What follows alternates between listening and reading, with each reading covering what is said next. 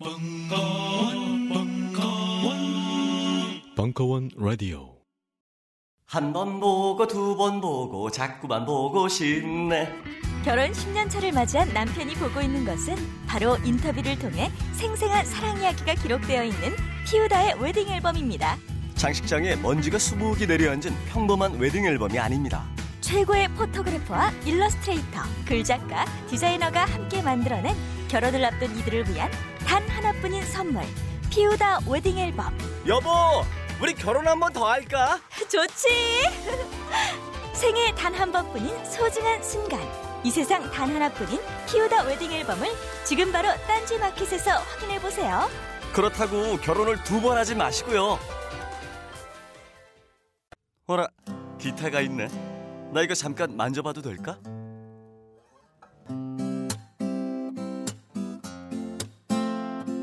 어때? 부럽지? 여자들한테 인기 많겠지? 1998년도부터 지금까지 벌써 15년 넘는 전통이 되어버린 황선생 기타 교실이 마침내 딴지마켓에 입점했습니다. 추억의 팝송부터 최신 아이돌의 히트곡까지 부위별 연주 동영상 및 악보 제공은 물론 MR을 이용한 밴드 연주까지 잘난치 않은 빠른 연주가 아니라 쉽게 따라할 수 있는 느린 연주까지 게다가 모르는 게 없는 황 선생의 친절한 리플까지 이 모든 걸 지금 딴지 마켓에서 깜짝 놀랄 만한 가격으로 만나보실 수 있습니다. 학원 갈 시간이 없다고 말하지만 사실은 소심해서 혼자 기타를 배우고 싶은 모든 분께 황 선생 기타 교실을 강력 추천합니다. 황 선생 기타 교실은 인터넷 동영상 강좌 서비스입니다. 교실이 대체 어디 있는 거냐고 문의하지는 말아주세요. 여자들한테 인기 많겠지? 잡곡. 몸에 좋다는 건 알지만 즐겨 먹기는 쉽지 않으시죠? 게다가 흰쌀밥도 잘 먹지 않는 아이들에게 거친 잡곡을 먹이는 건 더욱 어려운 일이고요. 그래서 딴지마켓이 준비했습니다. 정말 몸에 좋은 잡곡을 아이들과 함께 먹을 수 있는 꽃씨 잡곡입니다. 왜 꽃씨 잡곡이냐고요? 꽃씨 잡곡을 쌀에 섞어 밥을 지으면 정말 꽃밭처럼 알록달록 예쁜 잡곡밥이 만들어지거든요. 빨간 홍국살, 노란 찰기장, 초록 클로렐라 찹쌀, 거기에 현미와 찰부리까지. 몸에 좋은 잡곡, 이제 아이들이 더 좋아해요. 꽃씨 잡곡, 지금 바로 딴지마켓에서 확인하세요.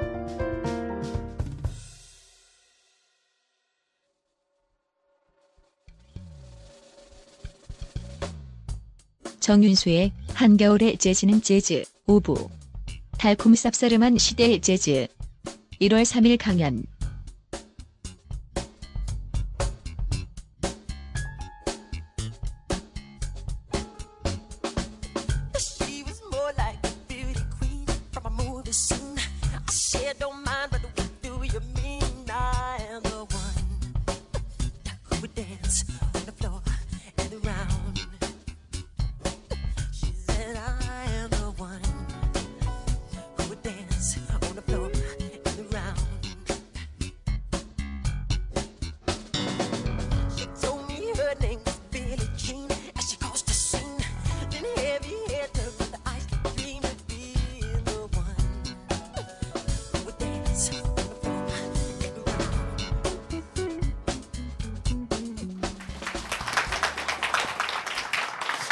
안녕하세요. 정윤수입니다. 네, 안녕하세요.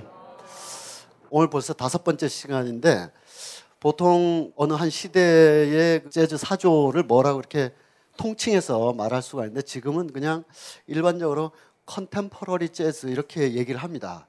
근데 contemporary란 말 뜻이 그냥 그 당대, current, 그 무렵에, our time, 지금 우리 시대 뭐 그 정도의 뜻이라서 이 contemporary 하다라는 게 요즘 막 시작되고 있는 유행하고 있는 뭐 그런 정도의 어떤 흐름을 얘기하는 거지 특정한 형식을 얘기하는 게 아니라서 제가 contemporary 재즈가 요즘 유행하고 있다 이게 말이 좀 말이 안 맞잖아요. 요즘 유행하는 재즈가 유행하고 있어요라는 말이잖아요. 그래서 이 contemporary 재즈라는 건 좀 어, 표현하기가 그래가지고 이 컨템퍼러리 재즈의 다양한 갈래 현상 등이 있는데 그래도 재즈의 재즈다움을 굉장히 지켜나가려고 하는 그러니까 어쨌든 어, 이 제임스 모랭이라는 아티스트가 있는데 이 제임스 모랭의 그 에, 곡 중에서 아, You've got to be modernistic. 최대한 모던하게 제발 좀 모던하게 좀 해봐라는 뜻입니다.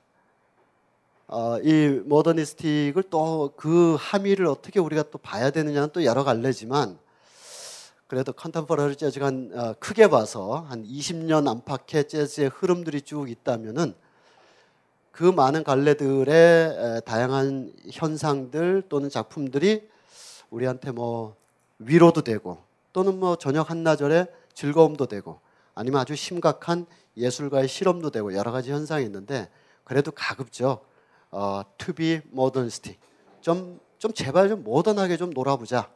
어, 이런 주제를 가지고 좀 풀어보도록 하겠습니다. 그러니까 다시 말씀드려서 요즘 한 20년 안팎의 이런 재즈 현상들이 있고 그 중에 얘, 얘, 얘가 아주 주목할 만한데 이런 친구들이 내한 오면 꼭 구경 가라. 뭐 이런 정도 얘기를 하려고 우리가 이게 귀한 시간에 그것도 무료로 이렇게 앉아 있기가 참 힘들죠. 이왕 무료로 앉아 있는 거 뭔가 핵심이라도 좀 어, 이렇게 가지고 그 한 단계가 넘어갔으면 좋겠습니다. 아, 지난주에 이어서 이번 주에도 이런 이야기로 먼저 시작하도록 하겠습니다. 이렇게 재즈라는 말이 굉장히 범용성이 넓어졌다. 이렇게 보시면 되겠죠. 아, 여기서 말하는 이 smooth 재즈라는 말은 실제로 재즈 책이라든지 뭐 빌보드 차트라지 이런, 이런 데에 있는 얘기입니다. 나긋나긋하고 뭐 듣기 편하고 우리가 늘 얘기합니다만 와인과 더불어서 즐길 수 있는 BGM, background music으로서의 재즈. 이것이 거의 20년 이상 유행을 하고 있기 때문에 물론 우리 중에 어, 누구라도 이 세계 재즈 애호가들 중에 누구라도 마일스 데이비스나 뭐 이런 거, 어, 마일스 데이비스의 그 아주 Kind of Blue라든지 Autumn Leaves라든지 So What 이런 것도 다 뭐 와인 처마시기에 뭐 불편한 음악들은 아니죠. 근데 그러라고 만든 음악은 아닌데 우리가 다양하게 사용하는 거죠. 뭐 찰스 밍거스나 존 콜트레인을 가지고 그렇게 또 하- 누군가는 할 수가 있겠죠. 아, 그럼 굉장히 엽기적인 저녁 하루가 될 것 같은데 옴막 그러고 있는데 그걸 옆에서 어, 아, 그 정도 되면 그 사람은 정말 와인을 사랑하지 않나 이런 생각입니다. 아, 어쨌든 여러분들께서 다 숙제 겸 겸사겸사해서 다 들으셨을 테니까 존 콜트레인의 아주 아름답고 나긋나긋한 소리도 얼마든지 있기 때문에 제가 좀 이렇게 우리 공부에 어떤 각을 좀 세워보려고 자꾸 그런 비유도 들고 그렇습니다만 음악이 뭐 저녁 한나절에 그렇게도 소비 안 되는 음악이 얼마나 많아요. 그렇게 틀어놔도 들려오지도 않는 음악도 얼마나 많고 소음에 불과한 소리도 얼마나 많은데 재즈가 와인과 더불어서 저녁 한나절에 즐거운 시간을 해준다면 그것도 재즈의 넓은 어, 의미겠다 싶습니다. 제가 이렇게 자꾸 강조하는 것은 제가 음악을 굉장히 편애하고 한쪽에 사실 그렇긴 합니다만 우리 우리 모두가 그럴 필요는 없다. 왜냐하면 서로의 감성이나 어, 재즈에 도착하는 경로들이 매우 다양하기 때문에요. 어, 제자, 아, 작년에 벌써 대선이군요. 작년 대선 때 에, 민주당 아, 선거 어, 평가 보고서를 놓고 어, 왈가왈부가 많았는데 그 토론회가 여의도에서 있었어요. 그 여의도에서 한 사회학자가 그 평가 보고서의 내용과는 무관하게 그 평가 보고서가 안철수적인 어떤 관점에서 에, 민주당 평가 보고서다. 그래서 이게 민주당에서 이거 받아들일 수 없다. 뭐 이런 등등의 얘기가 있는데 그런 평가 보고서를 떠나서 그때 평가 보고서를 작성했던 어느 사회학자가 토론에 참석했어요. 어, 스스로를 방어하는 것도 있고 또 터무니없는 당뇨적 당권법적 말상에 대해서 공격 에, 반박도 하고 이렇게 했는데 뭐 그런 거 부담돼요. 거기서 어떤 얘기가 있었냐면 이 평가 보고서를 작성하는 주 집필자인 그분 그 본인에게 들려오는 이야기 비판적인 이야기 중에 하나가 스승이 누군데 그 스승 때문에 거기에 맞춰서 썼다. 이런 것에 대해서 굉장히 이제 에, 스스로 어, 제가 생각해도 에, 공격할 어떤 포인트를 놓친 좀 이렇게 격가지로 공격하는 거죠. 그런 거라고 생각하는데 그때 그 사회학자 우리 그 평가 보고서 여부는 떠났어요. 그 사회학자가 얘기한 거는 한 사람이 어떤 행동을 하게 되는 동기에는 본인도 의식하지 못할 여러 가지 동기들이 다 작동해서 거기에 이르는 것인데 누구 밑에 있는 사람, 누구 꼬붕인 사람, 뭐 이런 식으로 어떤 인간의 행위가 규정되면 굉장히 위험한 것이다. 즉 제가 뭐 재즈를 뭐 아마도 이런 관계다 보니까 제가 좀 더 들었다 시간적으로 뭐, 뭐 보통 다 중3 중3 때 고1 때 이렇게 접하게 됩니다만 그래서 지속적으로 들었느냐 끊겼느냐 이런 차이 정도 있을 텐데 그래도 이 세상이 돌고 돌아서 여기까지 이렇게 모두가 다 도착했잖아요. 이 경로가 다 소중한 것이고 그 경로에서 들었던 음악들, 경험했던 관계들 이게 다 소중한 것이지 재즈 골수 마니아의 관점에서 아, 그렇지 않은 음악 경로를 에, 거쳐온 사람들의 음악적 취향 그래서 함부로 얘기하거나 이런 건 굉장한 뭐 좀 심하게 말하면 문화적 파시즘이라고 좀 생각이 듭니다. 하여튼 그런 맥락에서 이런 smooth 재즈, acid 재즈 아, 이런 음악도 충분히 아, 하나의 음악적 현상으로 볼 수가 있다. 자, 이 정도로. 그런데 요건 좀 심하지 않느냐 이런 생각도 좀 들어요. 아, 와인 다음엔 이거냐 뭐 이런 생각을 해볼 수가 있습니다. 네. 뭐 일상의 삶에서는 그럴 수도 있겠죠. 와인 다음엔 이 코스로 가는 게 맞겠습니다만 그거는 그렇다 치고 여기에 만약 재즈가 아니라 뭐 블루스든 뭐 어, 클래식이든 뭐 힙합이든 힙합이 여기 가기 굉장히 어렵겠습니다만 뭐 그런 락이든 이런 단어를 넣었을 때 좀 불편한 것이 있는 거죠. 그러나 이게 뭐 고속도로 터미널에 파는 테이프처럼 이렇게 구석에 몇 개 있는 게 아니라 하위 문화로 존재하는 게 아니라 가히 굉장히 큰 문화적 현상으로 어, 한 20년 이상 왔고 어, 제가 뭐 더 중요한 음악들이 많아서 들려드리지 않겠습니다만 흔히 들려오는 음악들입니다. 어, 큰 의류 매장에서 카페에서 막 이렇게 쉽게 쉽게 들려오는 음악들인데 틀어놓고 막 4시간씩 5시간씩 쉽게 가는 곡들이니까요. 이 문화적 현상을 어떻게 볼 것이냐 하는 문제인 것이지 뭐 이런 문화는 뭐 쓰레기다 이렇게까지 말하기는 좀 그렇습니다. 아름답죠. 예, 이런 문화가 우리가 너무 결핍돼서 문제인 거지. 자, 좀 정색을 하고 말씀드리면 재즈를 이렇게 전문적으로 글 쓰고 이런 사람들이 최근에 한 20년 안팎의 contemporary 재즈를 다른 말로 해서 international 트렌드, 예, 국제주의 양식이 좀 흐르고 있다 이런 얘기를 합니다.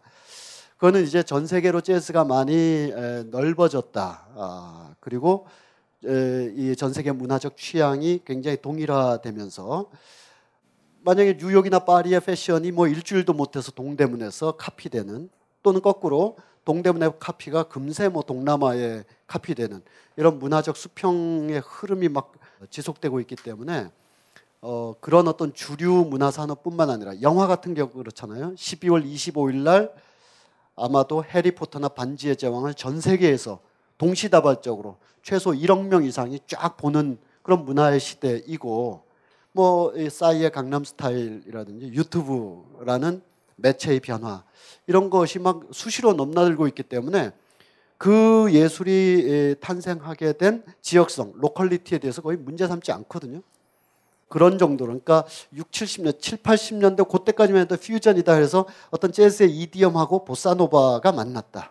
재즈의 idiom과 국악과 만났다 이런 얘기를 많이 했습니다만 지금은 이 locality를 크게 문제 삼지 않는 그 사람의 국적, 인종 그리고 어떤 배경 이런 것보다는 어디에서나 통용될 수 있는 어떤 어떤 조건에서도 이, 이 그러니까 여기서는 더 중요한 것이 도시라는 것이 더 중요해집니다. 국경보다는 그러니까 우리가 음, 파리를 가는 것이지 프랑스를 가지 않는 또는 스위스에서 공연이 있으면 스위스라는 나라를 가는 게 아니라 거기에 뭐 취리히나 베른을 가는 이런 도시 문화가 굉장히 에, 그 도시라는 urban이라는 속성, urban locality라는 속성이 하나의 nationality를 어, 이렇게 넘어서 버리는 그런 차원이죠. 우리가 홍콩 갈 때 중국 간다는 생각 크게 안 하고 어, 이, 이 비행기 탈 때 국적상 일본 뭐 어디를 적을 수는 있어도 사실 어느 도시를 중심으로 이렇게 문화가 국가 대 국가의 단위에서 도시의 도시 도시 대 도시의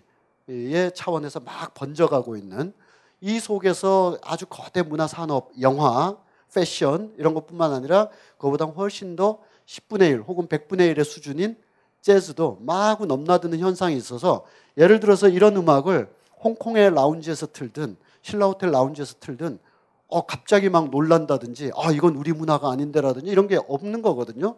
아주 보편적인 이렇게 음악 문화라고 할 수가 있겠습니다. 그것을 이제 조금 문화 사회학에서는 동시성의 비동시성, 아 비동시성의 동시성, 뭐야 어떤 말이지? 어쨌든 어, 이 말의 순서가 좀 앞뒤가 바뀌었네요. 비동시적인 것들이 동시적인 어떤 음, 양상으로 막 이렇게 나타난다.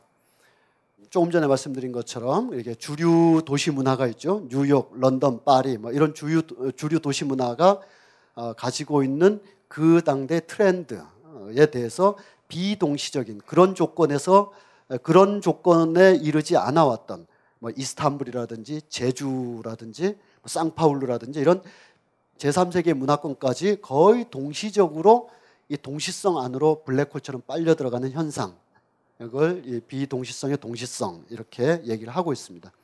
그래서 우리나라 이게 그 서울 도심지에도 보면 여러 조각 작품들이 뭐 해머링맨이라든지 예, 청계천에 있는 스프링이라든지 아니면 이 할머니 작가 루이스 부르주아의 마망, 예, 거미라든지 이런 작품이 전 세계 곳곳에 있거든요. 거의 또 동일한 크기, 뭐 동일한 모형은 말할 것도 없고 그러니까 이, 이거는 뭐 어느 나라의 조각이다, 어느 나라 국적을 가진 사람의 작품이다 이게 아니라 어느 도시나 지금 다 삶의 형태나 형질이 거의 비슷해져 간다 라는 것을 보여주고 있습니다.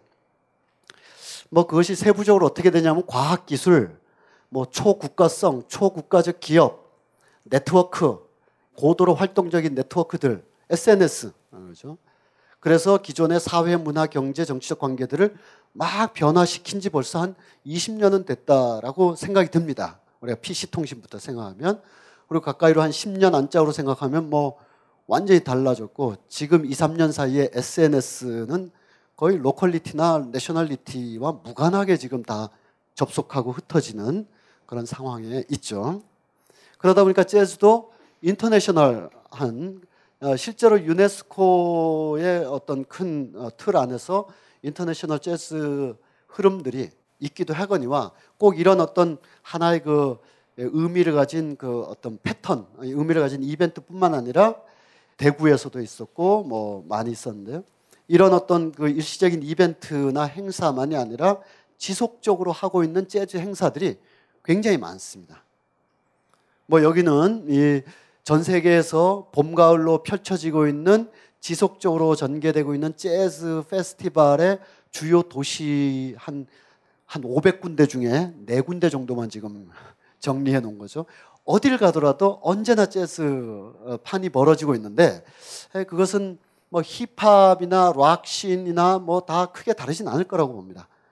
가령 뭐 조금 영어만 되면 굳이 반지의 제왕을 어, 자막단 거 한국에서 안 봐도 되죠. 그때 유럽에나 미국에 어디에 있으면 거기 상영한 거 보면 되는 것처럼 SNS도 아 이게 흑인 음악이다, 미국 음악이다 이런 것의 지역적 경계를 이미 다 벗어나 있는 상황이고요. 맨 아래 보시면 자라 섬 페스티벌 같은 경우는 뭐요 예, 가보신 분도 있으시겠습니다만 평균 10만 명 이상 엄청난 열기죠, 엄청난. 일단, 일단 기본적으로 뭐 제가 맨 앞에 말씀드렸던 대로 약간 재즈 마니아인 척하는 분들은 아 자라섬 재즈에 재즈 알고 보는 사람들이 누가 있어? 아 처음부터 다 그런 거죠. 누가 알고 보겠어요? 여름에 가족들하고 어디 놀러 갈까 하다가 와 무슨 페스티벌 하는데 가봤더니 재즈래. 그럼 앉아서 잔, 잔디밭에 앉아서 듣기도 하고 그러는 거지. 그걸 뭐 너무 이렇게 아 여기는 존 콜트레인이 없어. 없지. 이걸 죽었는데 언제 죽었는데. 물론 그런 아주 고도 예술성을 어디서든 찾고자 하는 노력과 그것을 보편적인 도시 시민들의 일상 문화에다 관철하는 것은 굉장히 섬세해야 되는 거죠. 섬세해야. 작년 대선 과정에서 그런 일들이 있었죠. 정명훈 같은 부르주아 예술가들에게 몇 억씩이나 주다니. 그런 터무니없는 소리를 하면 안 되는 거예요.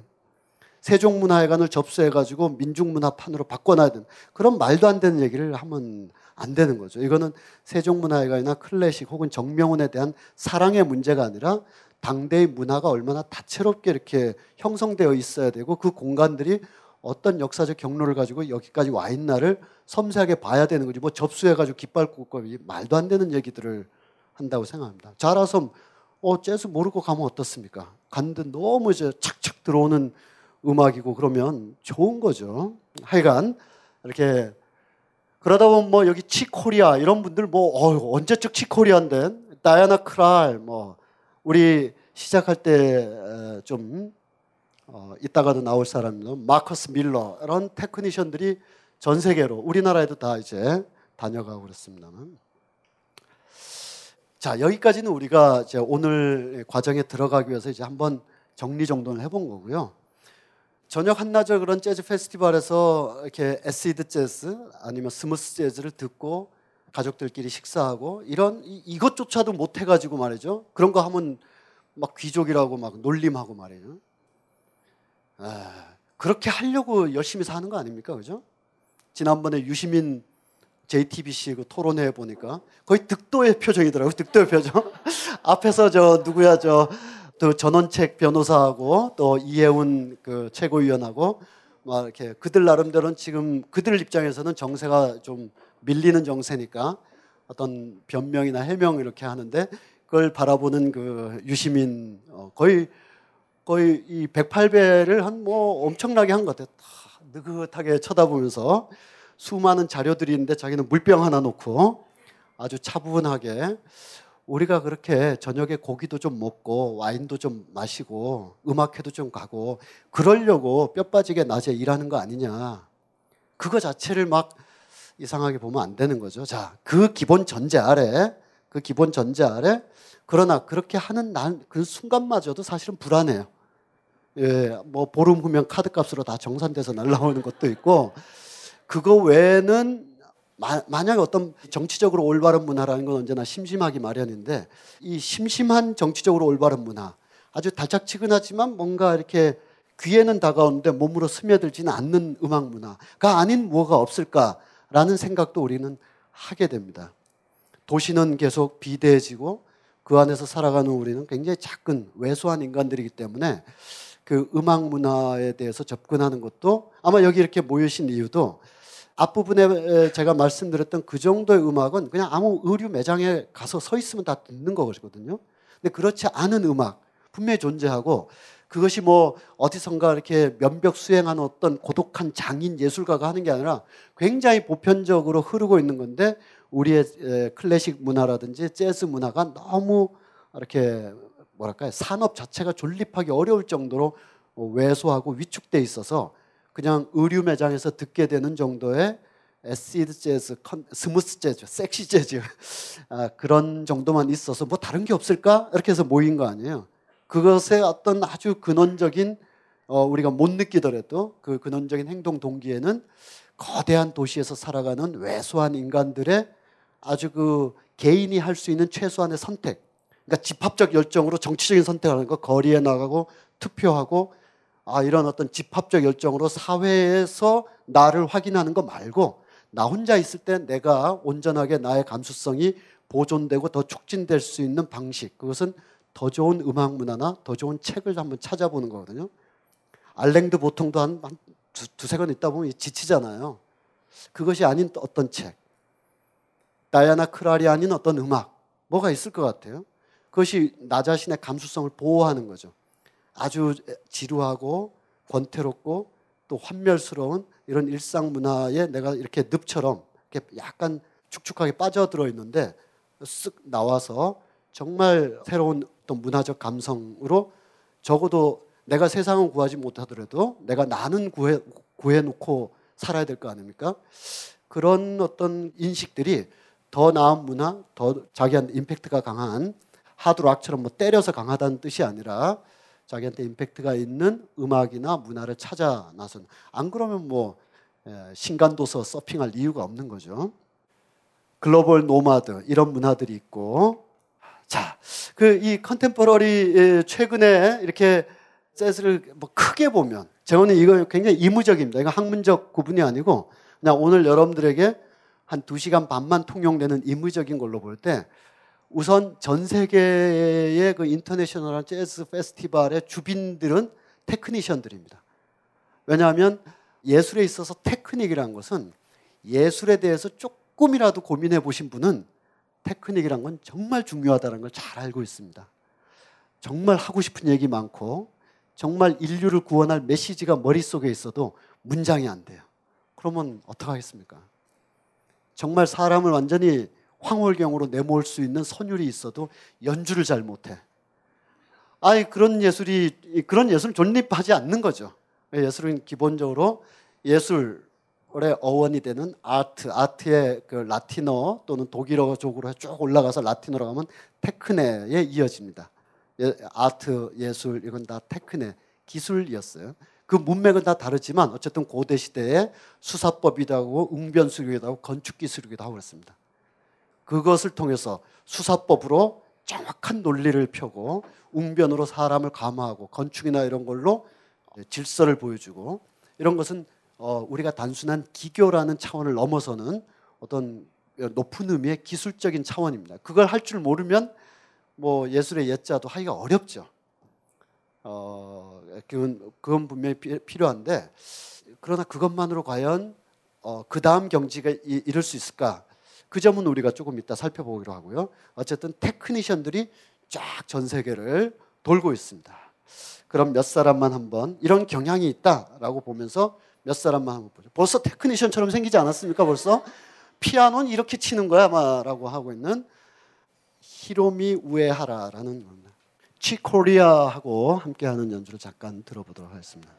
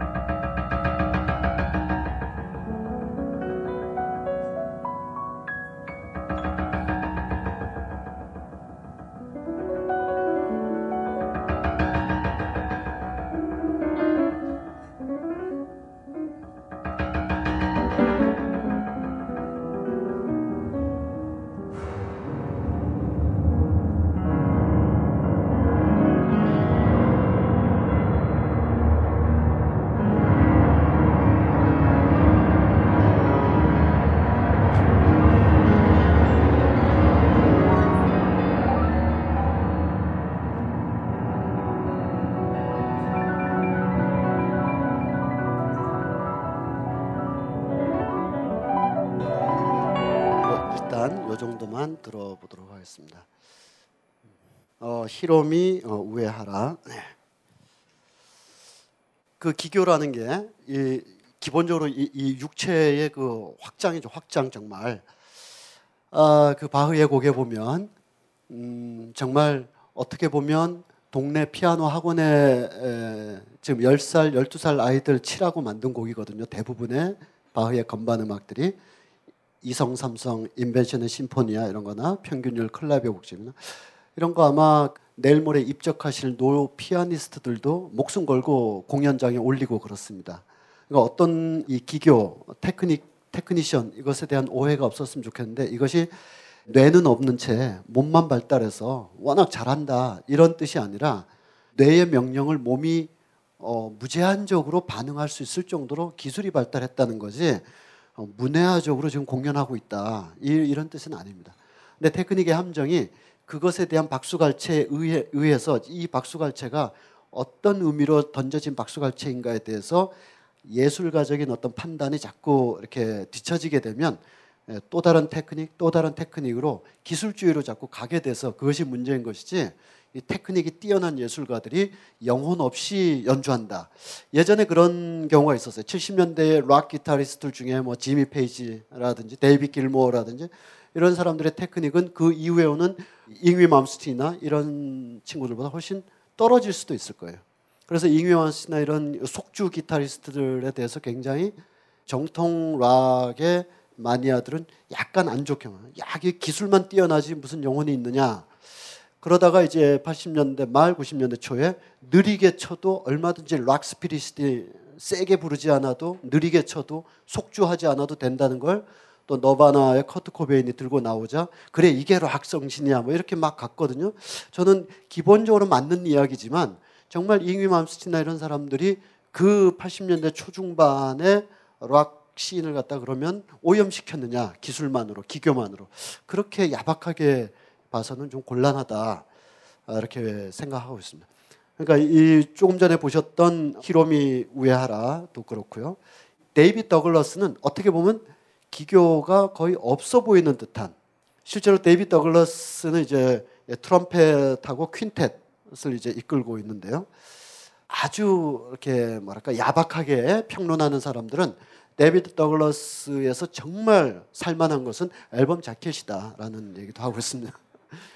근데 보니까 앨범 자켓을 정말 너무 잘 만들어요. 그래서 이 사고 싶게끔 만들어죠. 요즘 CD는 좀 CD 시대 대표 주자라서 사실 이 정도의 심미안이라면 7, 80년대의 그 앨범 자켓이었으면 정말 불티나게 팔렸을 그럴 음반들인데 ECM에서 많이 만드는 그 시리즈 있죠. 근데 데이비드 다글라스는 CD 자켓으로 이렇게 만들다 보니까 커봐야 뭐 요 정도밖에 안 되는 거 아니에요? 그런데 LP라는 것은 어 60년대 이후로 응용 그래픽 디자이너들에게는 완전히 그 자신의 예술 세계를 표현할 수 있는 가장 적절한 크기인 거죠. 눈에 딱 들어오는 소품 미술 사이즈에다가 여러 가지를 실험할 수 있어서 그래서 데이비드 다글러스는 CD 자켓이 너무 멋있어요. 안에 booklet도 너무 멋있고 이거 정도가 아주 구매할 만하다 이런 야박한 어, 사람들도 있는데 어, 그리고 데이비드 다글러스의 트럼펫이 어, 동년배의 연주자들보다 퍼포먼스 실력이 떨어진다 이런 얘기도 있고요. 근데 에, 저는 한 명의 음악가로서 어떤 하나의 완성된 음악 세계 즉 앨범을 발표할 때는 반드시 트럼펫 기교만으로 발표한다고는 생각하지 않습니다. 트럼펫 기교만으로 발표한다고 하면 정말 기교 부리는 어떤 곡들만 잘 써가지고 굉장히 난삽하고 누구도 연주할 수 없는 그런 그것도 뭐 가벼운 건 아닙니다만 그런 걸 함으로써 우리의 청각적인 어떤 해방감을 주는 걸로 그칠 수가 있겠지만 데이비드 더글라스의 테크니션 혹은 기교가로서의 데이비드 더글라스는 어, 이 트럼펫을 잘 분다 못 분다 보다는 우리나라의 황덕호 선생님도 그렇게는 보고 있습니다. 데이비드 다글러스는 음, 2005년인가에 뉴욕 어, 다운비트지에서 논쟁이 있었어요.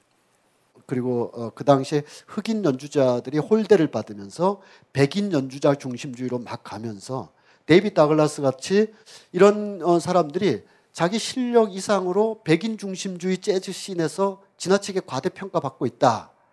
그러니까 이제 인종주의 문제로 확장되면서 어, 재즈의 정체성까지 논쟁이 되곤 했었습니다. 뭐 그저 이게 가벼운 문제라기보다는 어, 재즈의 그 정의가 무엇이냐, 흑인이 하는 것이냐 이런 인종주의는 이미 60년대 다 깨지긴 했지만 어, 백인 중심주의로 재즈 씬이 흘러가는 것에 대한 어떤 어, 흑인 뮤지션이나 비평가들의 불평, 불만 아, 이런 것이 제기되었었는데 그것이 정확한 음악적 논쟁으로 가지 않고 어, 신원주의 즉 인종에 관한 문제로 가는 것에 대해서는 문제적이지만 그러나 그렇다고 해서 데이빗 다글라스가 계속적으로 평가받고 상도 받고 하는 것은 좀 문제가 있다. 이게 아마 일반적인 이야기인 것 같아요. 국내 제가 신뢰할 만한 한두 분 정도 중에 황덕호 선생도 아마 그런 관점으로 알고 있습니다. 자, 그 관점을 그대로 저도 받아들이긴 하는데 이, 이 재즈 특히 재즈에서의 테크닉이라는 문제. 여러분 바흐의 평균율 같은 경우도 수많은 연주자들이 다 했습니다만 어, 이 에드윈 피셔 같은 사람들이 과연 기교만으로 어, 평균율 클라비어 곡집의 탑 자리에 있는가? 잘 쳤기 때문에 그거보다는 해석이라든지 음표 사이의 여백이라든지 어, 정확하게 치고자 하는 어떤 이 에너지라든지 이런 점들이 복합적으로 평가되는 거라서 어, 테크닉이라는 측면에서 데이빗 다글러스는 역설적으로 제가 여기다 제시해 봤습니다. 어, 트럼펫 기교는 훨씬 떨어질 수도 있겠지만 하나의 완성된 어, 음악을 자기가 스스로 만들어낸다. 자기가 모자라는 걸 동료들하고 함께 만들어가면 되는 거고요. 어, 데이비드 더글라스는 요 정도 얘기를 하고요. 어, 우리 그 어, 시작하기 전에 굉장히 인상적인 빌리 진 연주를 열심히 들려줬던 마커스 밀러라는 사람. 이 사람은 지금 어, 재즈계에서 테크니션, 그러니까 악기의 종류를 불문하고 트럼펫이든 드럼이든 베이스든 악기 종류를 불문하고 테크닉 나와라. 그러면 어, 이 사람이 거의 1인자로 나올 수도 있을 그런 자리에 있습니다. 이 사람은 역시 뭐 지난번에도 어떤 분이 마일스 데이비스는 왜 끝나지도 않았는데 계속 탑에서 계속 나타나는데 오늘 또 나왔습니다. 또 나왔는데요. 마일스 데이비스가 80년대 초반인가에 음반사를 옮기게 됐습니다. 콜롬비아에서 어디로 옮겼나 유니버설 아틀랜틱이라는가 하여튼 앞뒤로 옮겼나 이건 그런데요. 이렇게 옮겨가는 과정에서 자기 음반을 전체적으로 producing하고 또 잔심부름도 하고 야 짜장면 왜 안 오니? 그럼 막 중국집에 연락해보고 막 이런 친구들이 좀 필요하잖아요. 그랬는데 이제 음반사 옮기면서 이게 약간 불편해지고 또 자기가 생각했던 assistant가 좀 무슨 일로 계약 관계나 그런 일로 함께 못하게 돼서 아 이거 음반을 어떻게 하지 하는데 그 음반사에서 아, 마커스 밀러라는 대단한 놈이 있다. 걔 짜장면도 잘 시키고 아주 잘한다. 시다바리에만큼은 굉장히 잘할 것이다 해서 오라고. 그래서 마일스 데이비스가 이렇게 뚝 들어보고 얘기 좀 나눠보고 하니까 아 얘는 야 넌 미래 마, 마커스 밀러가 되겠다 이렇게 평가를 하게 됩니다. 처음에는 이렇게 뒤에서 베이스 이렇게 치면서 요 뒤에서 이렇게 있었죠. 그러면서 마일스 데이비스의 거의 유, 유작에 가까운 70년대 말 80년대 초 이런 이제 한 6년간의 공백인가요? 72년 3년쯤에 갑자기 사라진 다음에 한 6, 7년 정도 있다가 다시 나타난 마일스 데이비스가 힙합이라든지 펑키한 펑키 락 사운드를 받아들이면서 재즈의 영역을 확장하고자 할 때, 그러니까 재즈의 골간은 유지하면서 다른 장르를 막 흡수할 때, 마치 휴지가 물 빨아듯이 막 흡수할 때 그 걸작 앨범들 몇 장이 나오게 됩니다. 그 걸작 앨범에 마일스 데이비스가 표제 인물로 딱 돼 있지만 사실상 거의 대부분을 마커스 밀러라는 사람이 뭐 기획도 하고 프로듀싱도 하고 믹싱도 하고 했을 정도로 연주는 물론이고요. 아, 그리고 뭐 어떤 연주가가 안 오면 그 대신 연주하고 피아노도 하고 별걸 다 한 마커스 밀러가 이 연주의 배후에 있습니다. We Want Miles라는 아주 걸작 앨범에서도 여러 곡들이 있는데 요 밑에 보면 마커스 밀러 펜더 베이스 연주로 그리고 자신의 80년대 초중반 이후부터 자신의 입지를 쭉 이제까지 굳혀오고 있습니다. 자, 제가 앞부분에서 90년대 이후에 재즈가 국제화되고요. 전 세계가 이 국경의 문제보다는 도시 문화의 넘나듦, 특히 문화에서는 또 더욱이 음악 문화에서는 왜냐하면 내한 공연 이런 건 굉장히 쉬운 거거든요. 다른 음, 것에 비해서 가령 뭐 올시엠 미술관 특별전 이런 건 뭐 몇 년에 한 번씩 엄청난 예산과 공간을 가지고 해야 되는데 누구 내한 공연 이런 거 조직하기는 상대적으로 쉬워졌단 말이죠. 그리고 우리나라와 같은 나라들이 즉 먹고 사는 문제에서 막 극복한 신생 독립 국가에서 막 극복해서 신생 독립 국가에서 개발도상국으로 개발도상국에서 최소 소득 수준 만불 이상으로 막 떠오른 나라들이 전 세계 한 30개 이상 나라로 막 늘어났단 말이죠. 이 조건에서는 앞선 세대 마일스 데이비스나 존 콜트레인이 누려보지 못한 이들이 다 실력파입니다만 실력파가 아니더라도 그 앞선 세대보다 훨씬 더이 국제적인 활동을 돈을 많이 벌었냐는 둘째 문제고 국제적인 활동을 할 수 있는 조건이 생겨난 거죠.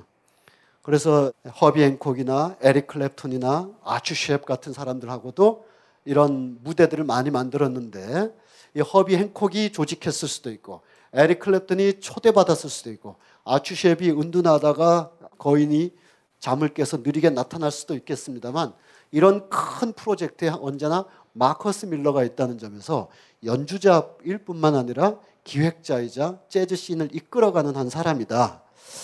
마커스 밀러의 곡을 한번 들어보도록 하겠습니다.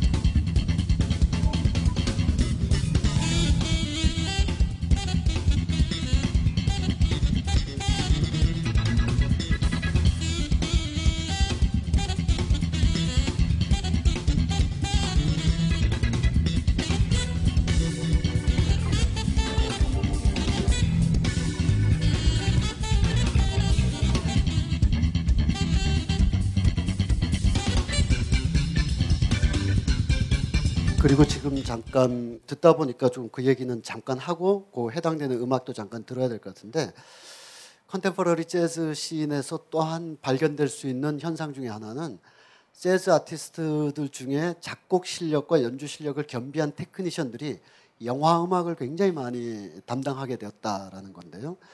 이 재즈와 영화 음악은 어떻게 보면 그 태생의 동, 동기로만 보면 좀 거리가 있습니다. 왜냐하면 재즈는 현장에서 즉흥 연주로 마구 치달려가는 방금처럼 이렇게 해야 되는 건데 영화 음악이란 건 정교한 스코어를 가지고 그것도 영화에 종속돼야 되거든요.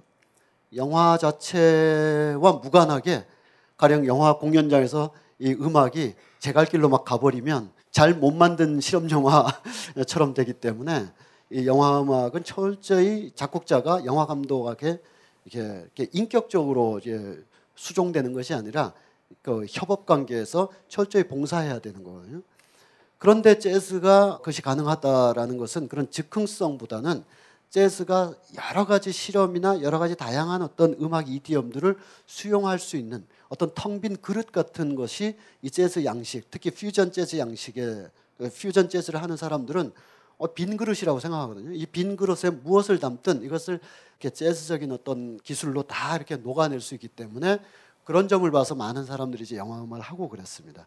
그 중에 대표적인 사람이 이제 데이브 그루신 같은 사람인데 피아니스트고 작곡자고 어, 보통 그 정규 그랜드 피아노도 치지만 어, 믹싱이 가능한 여러 가지 피아노 건반 악기를 다 다루고 있고요. 이 음악은 정확하게 그 저 영화 음악이란 할 수 없지만 이 contemporary 재즈에서 이 과거의 어떤 방금 보셨던 마커스 밀러 같은 어떤 그것을 만약 트럼펫으로 한다 그러면 거의 아르투로 산도발이나 혹은 더 내려가면 클리포드 브라운 같은 그런 강력한 hard bop 스타일의 이런 즉흥 재즈가 여전히 기수, 기교적인 차원에서 전 세계를 이렇게 압도하고 있지만 그러하지 않은 아주 섬세하게 사전에 scoring이 잘 된, 잘 작곡된 곡으로 이렇게 음반을 통해서나 영화 음악을 통해서 크게 활동하는 재즈맨들이 굉장히 많다. 그 중에 데이브 그루신이 대표적인데 그분의 예, 자기 혼자 작곡하고 자기 혼자 더블 믹싱, 더블이 뭡니까 한 트리플 뭐 하여튼 아, 믹싱을 다양하게 해 가지고 만든 보사노바 아, 바로크 보사노바라는 곡을 한번 잠깐 들어보도록 하겠습니다.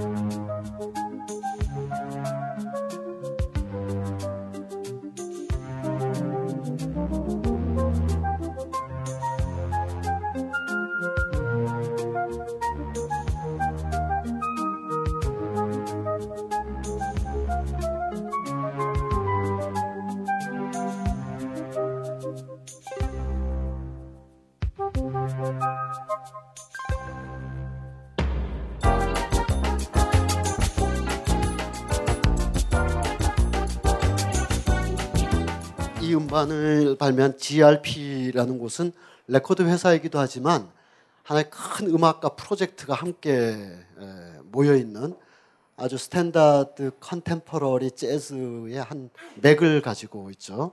이 GRP에 속해 있는 또는 GRP에 속해 있다기보단 거의 뭐 물질적으로 정신적으로 물심양면으로 지주인 음악가들이 있죠. 데이브 그루신도 있고 리 릿나워라는 사람도 있고 게리 버튼 같은 사람도 있고 어, 그 외에 또 수많은 어, 아주 기교하면은 야 내가 이, 이 고스톱판에서 광 팔다가 이렇게 된 게 아니다 이런 사람들이 있거든요. 정말 이 최고의 테크니션들이 GRP에 이렇게 모여 있습니다. 아까 기교하다가 또 생각이 났네요. 우리 옆길로 자꾸 가면 안 되는데 어, 조지 윈스턴을 기억하시는 분들이 아마도 대단히 많을 것 같습니다. 우리나라 음악 문화가 좀 앙상하긴 앙상해가지고 이렇게 스펙트럼이 넓게 그냥 한꺼번에 쫙 들어오는 게 아니라 그때그때 유행하는 것들이 이제 많이 들어오고 해가지고요. 80년대 말 90년대 초에 특히 80년대 초반에 다 나온 음반들입니다만 그 당시에 그 재즈 내지는 뉴에이지 이걸 이 음반을 앞면을 보면 재즈인데 뒷면을 보면 뉴에이지인 이런 정체성이 약간 그 경계선쯤에 있는 그런 음악들이 꽤나 있었습니다. 아주 엄격하게 정통파들이 보면 GRP에 있는 릴나워나 뭐 어, 이런 사람들도 조금 이렇게 좀 덜 보는 그런 경향이 있습니다만 이, 이 조지 윈스턴 같은 경우는 훨씬 더 심하죠. 이 사람이 이분이 전 세계에 뿌린 정신적 이 감화에 비하면 이 그게 재즈야라는 어떤 야멸찬 시선이 분명히 존재하는 게 있습니다. 그렇지만 저는 뭐랄까요? 그- 그렇게 했고 뭐 이렇게 우리가 재즈 듣는답시고 어, 다른 음악을 이렇게 폄하할 일은 없고요. 듣자마자 뭐 참 숙연해지고 에, 듣자마자 원래 이 레이블은 윈덤 힐이라고 해가지고 어, 아주 겉으로 완벽하게 CCM을 표방하고 있지는 않습니다만 어, 정말 그 높은 의미에서 정말 그 그냥 막 길거리에서 전도하려고 CCM 불러대는 게 아니라 worship dance라고 있죠. 여러분들 아마 큰 교회 다니시는 분들은 그것 때문에 많이 불편하실 겁니다. 이제 worship dance를 쳐야 되니까 우리나라의 그 어, 어느 지역 제가 사는 지역입니다. 아무튼 그 지역에 그 축구 대 축구 지역 클럽이 굉장히 유명한 클럽인데 프로 2부 리그에 있는 근데 이제 기독교 이렇게 있죠. 이분들이 이제 어 막 왜 그 선수들이 스프링 캠프를 그런 데로 가나 싶을 정도로 막 오지로 막 갑니다. 그다 이제 그분들 종교적인 신념으로는 이제 축구와 더불어 선교를 하러 이렇게 가시는 거죠. 가서 거기 있는 분들하고 전반전 끝나면 worship dance를 춥니다. 아, 휴식해야 되는데 선수들 휴식하고 그랬는데 그런 게 아니라 예, 그라운드에서 주께서 이렇게 worship dance를 막 아, 워십 댄스를 처음 들으시는 분도 있군요. 이 용어가 뭔지. 그 이제 찬양을 드리면서 춤추는 겁니다. 막 뒤에서 드럼 막 치고. 그러는데 그게 이제 미국의 복음주의에서 나온 겁니다만 우리나라에도 막 들어와 있어서 큰 교회 가면 거의 락 콘서트장을 방불케 하는 거죠. 뭐 그것도 뭐 어, 인류가 살고 있는 한 어, 의미가 있다고 치고요. 근데 이 CCM은 CCM이라고 말하기에는 너무 고아하고 너무 보편적입니다. 심지어 불교도가 들어도 야 이거 틀어놓고 명상하기 좋겠다. 그래서 어느 절에 가면 나오기도 합니다 실제로. 이게 그런 곡인 줄도 모르고. 그리고 이들은 이 Windham Hill 어, 레코드사 사장이나 조지 윈스턴이나 그 조야하게 그 좀 막 이렇게 하나님 성전에 오라고 그저 CCM 틀고 이런 수준이 아니거든요. 정말 위로해주고 싶은 pianism으로 이 제목 보면 Jesus, Jesus, rest your head 뭐 이렇게 막 써 있지만 기독교인이 아니더라도 얼마든지 예. Thanksgiving 이게 고마워요의 뜻이 아니라 추수감사 이런 뜻인 거죠. 예. 뭘 들어볼까요? 그 정말 영롱한 그런 소리들인데 땡스기빙 한번 들어보죠.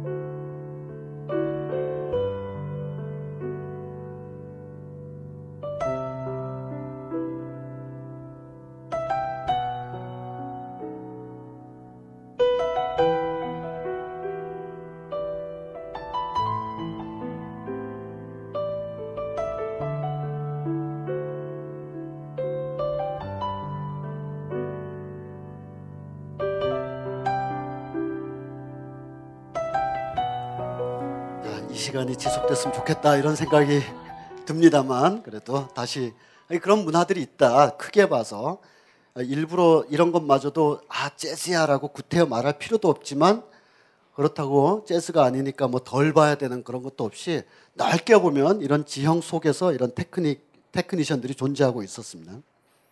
그러나 우리가 다 알고 있죠. 아마 이 테크닉이 뛰어난 이 사람들도 알고 있을 겁니다.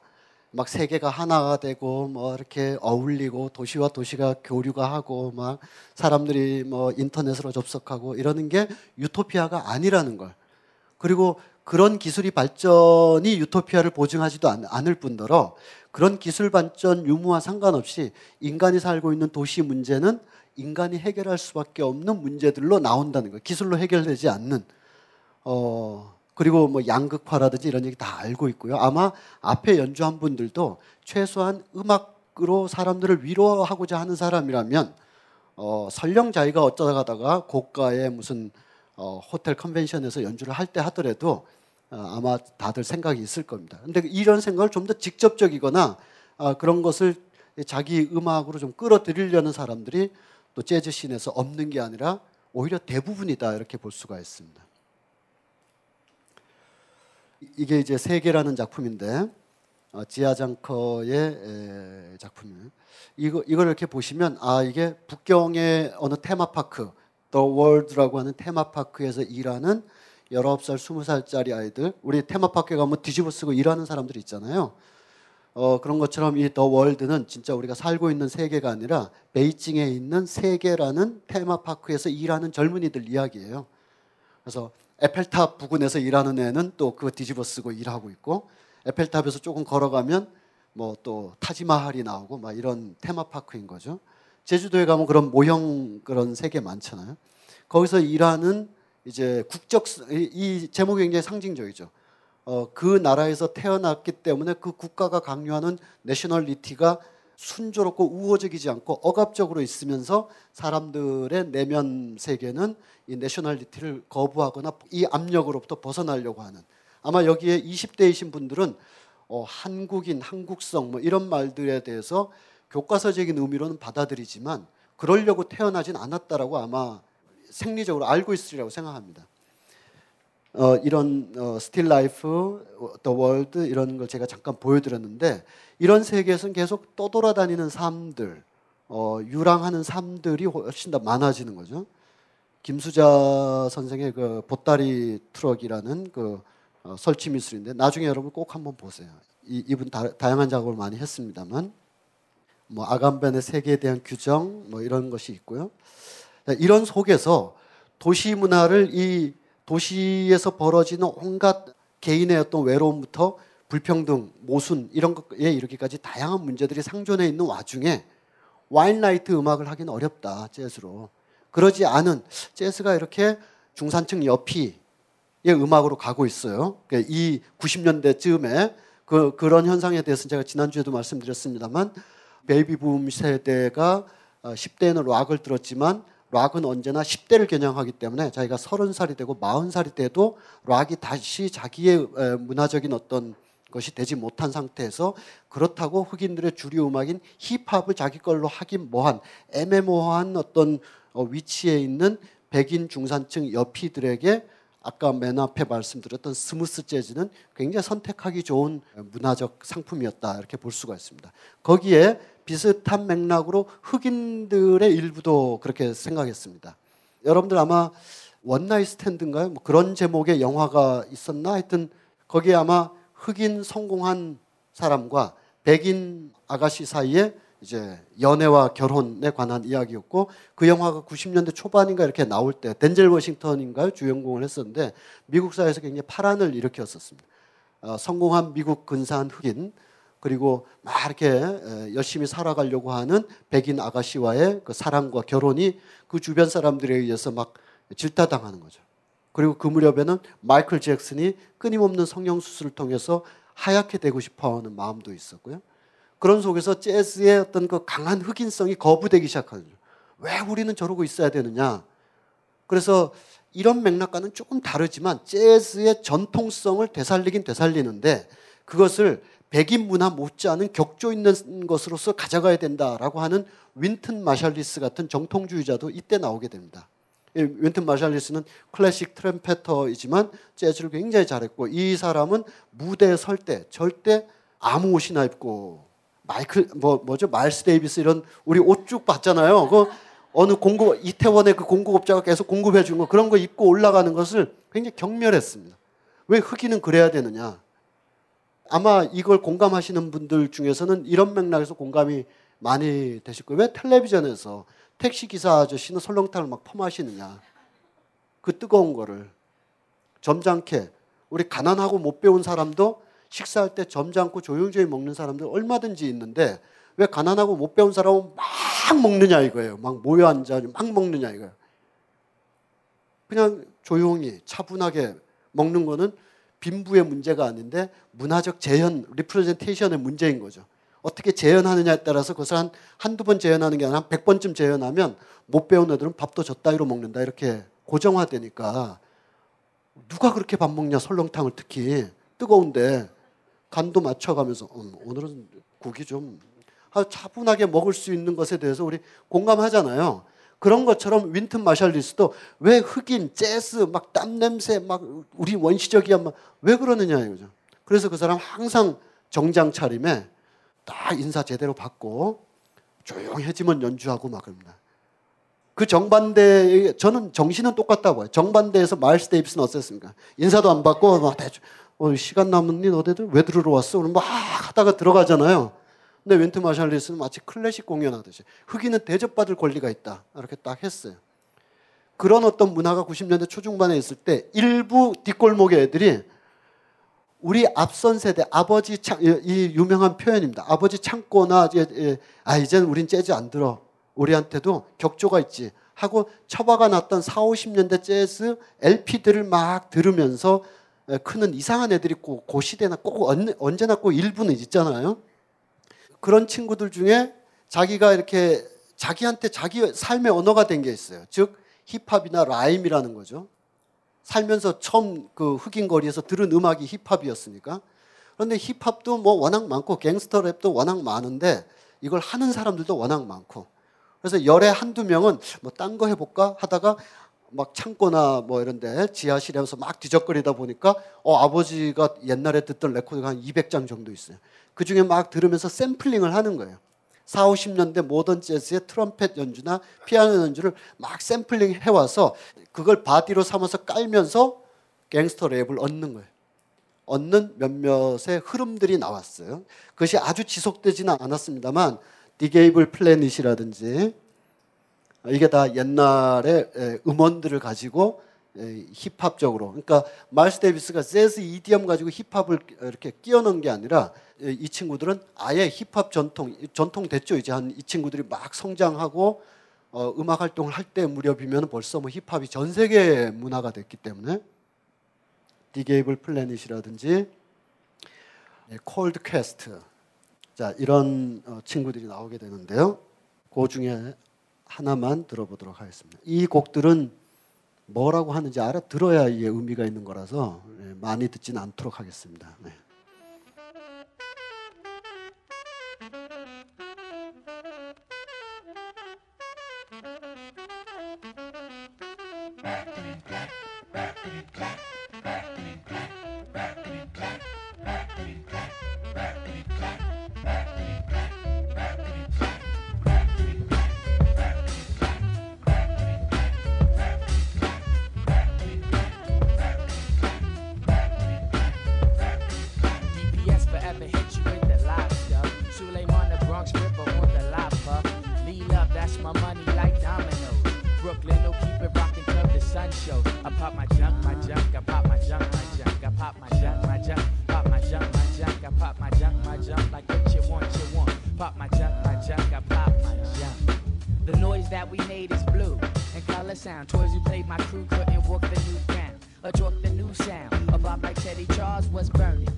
요 정도가 지금 파일에 보다시피 더 수많은 사람들이 엄청 엄청 많은데 일단 우리 제한된 시간 속에서 뭐 이 정도를 하나의 흐름으로 볼 수 있다 이렇게 말씀을 드리고요.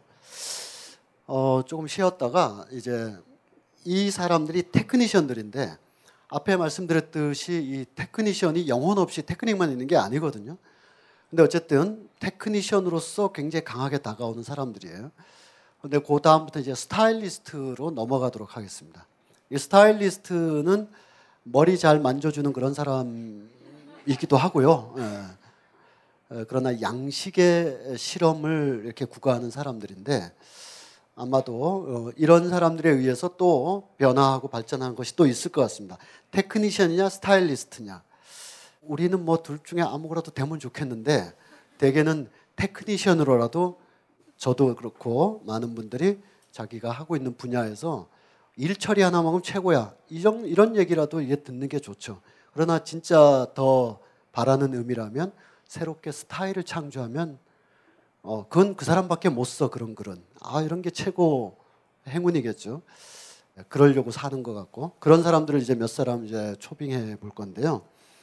이런 생각 하시면서 들어봤으면 좋겠어요. 우리가 1회 때 들었을 때 아 뭐랄까 그 이 재즈가 뭐 듣기 좋고 뭐 뭐 와인과 더불어 하면 더 아늑한 시간이고 근데 1회 때 들은 재즈들은 완전히 이건 무슨 문화유산 납사기 같은 수준의 재즈였단 말이죠.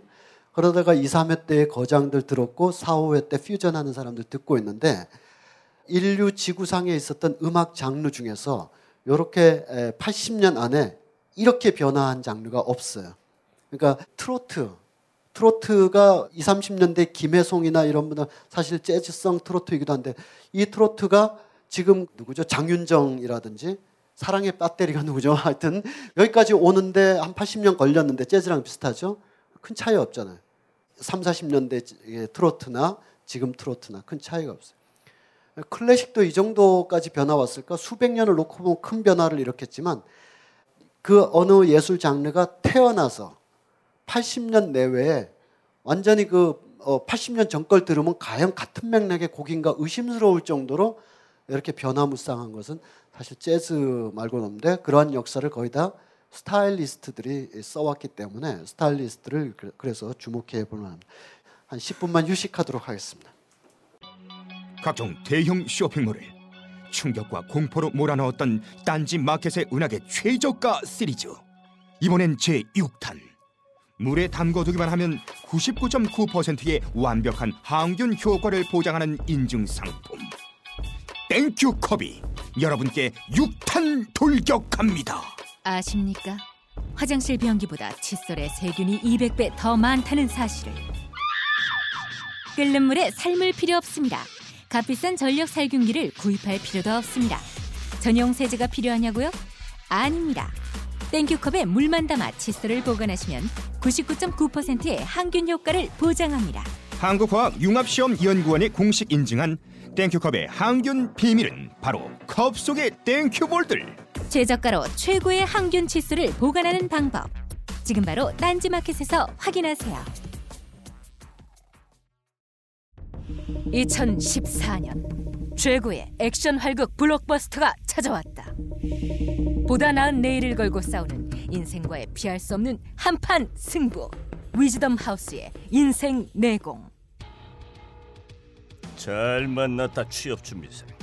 그래 용케 취업을 했다 치고 그 다음엔 어떡할 거야? 다음은 무슨 얼어 죽을 다음 지금도 죽겠구만 바쁘니까 꺼져 오랜만이군 김 과장. 은퇴 후에 40년은 더 살 텐데 준비는 됐겠지? 음? 어떻게든 되겠지 뭐 안녕하세요. 이시영입니다. 우리는 가끔 잊고 삽니다. 살아온 시간보다 인생 후반전이 훨씬 길다는 것입니다. 언제나 당당하고 자신감 있는 삶. 인생 내용에서 만나보십시오. 도서출판 위즈덤 하우스. 아빠, 대통령은 착한 사람이야? 저 사람들은 왜 경찰 아저씨들이랑 싸워? 미분양 아파트는 많은데 왜 우리 집은 없어? 아, 그 그건 여러분은 아이들에게 어떤 대답을 해주시겠습니까? 가진 자의 거짓말로 답변하시겠습니까? 아니면 없는 자의 증오로 대답하시겠습니까? 국내 유일의 어린이 교양지 고래가 그랬어는 아이들에게 반쪽짜리 답을 말하지 않습니다. 아이가 지혜로워지기 위해서는 양쪽의 시각이 모두 필요하기 때문입니다. 아이들에게 필요한 건 스스로 선택할 수 있는 보기입니다. 이것만 옳다고 강요하는 어른들의 정답이 아닙니다. 고래가 그래서는 아이들에게 학습 이전에 상식을 얘기합니다. 진정한 학습은 상식 위에서 쌓여지기 때문입니다. 고래가 그래서는 아이들에게 답을 갖기 전에 질문을 갖게 합니다. 질문할 줄 알아야 답을 선택할 수 있기 때문입니다. 고래가 그랬어. 지금 포털 사이트에서 고래가 그랬어를 검색해 보세요.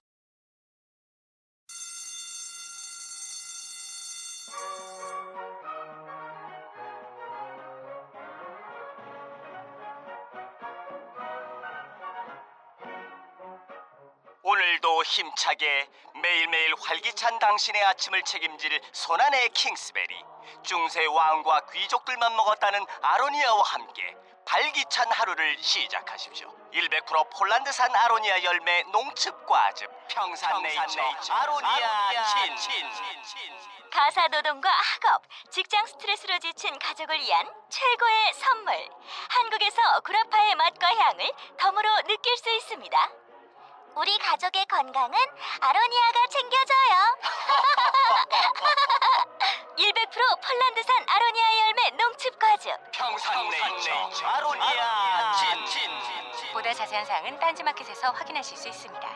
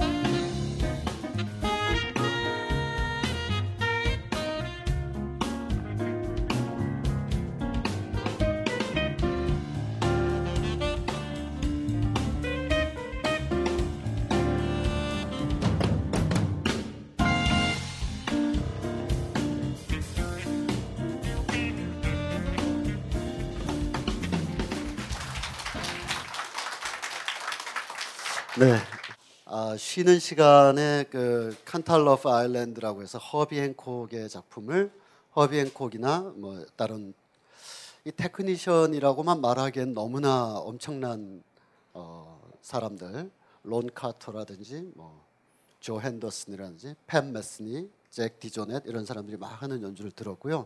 제가 조금 전에 한 10초 정도로 이렇게 이렇게 간략하게 일부러 보여드린 어, 그런 사람들은 지금부터 이야기할 이야기 때문에 일부러 틀은 겁니다.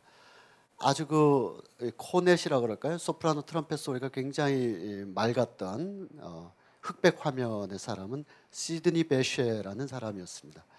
시드니 베쉐는 1920년대에 거의 활동하고 미국에서 그런데 이 사람이 성격이 좀 고약한 건지 아니면 어, 밀림에서 호랑이는 나밖에 없다 이런 스타일이라서 그런지 이렇게 미국의 주류 재즈 멤버들하고 잘 섞이지를 못했다 그럴까요?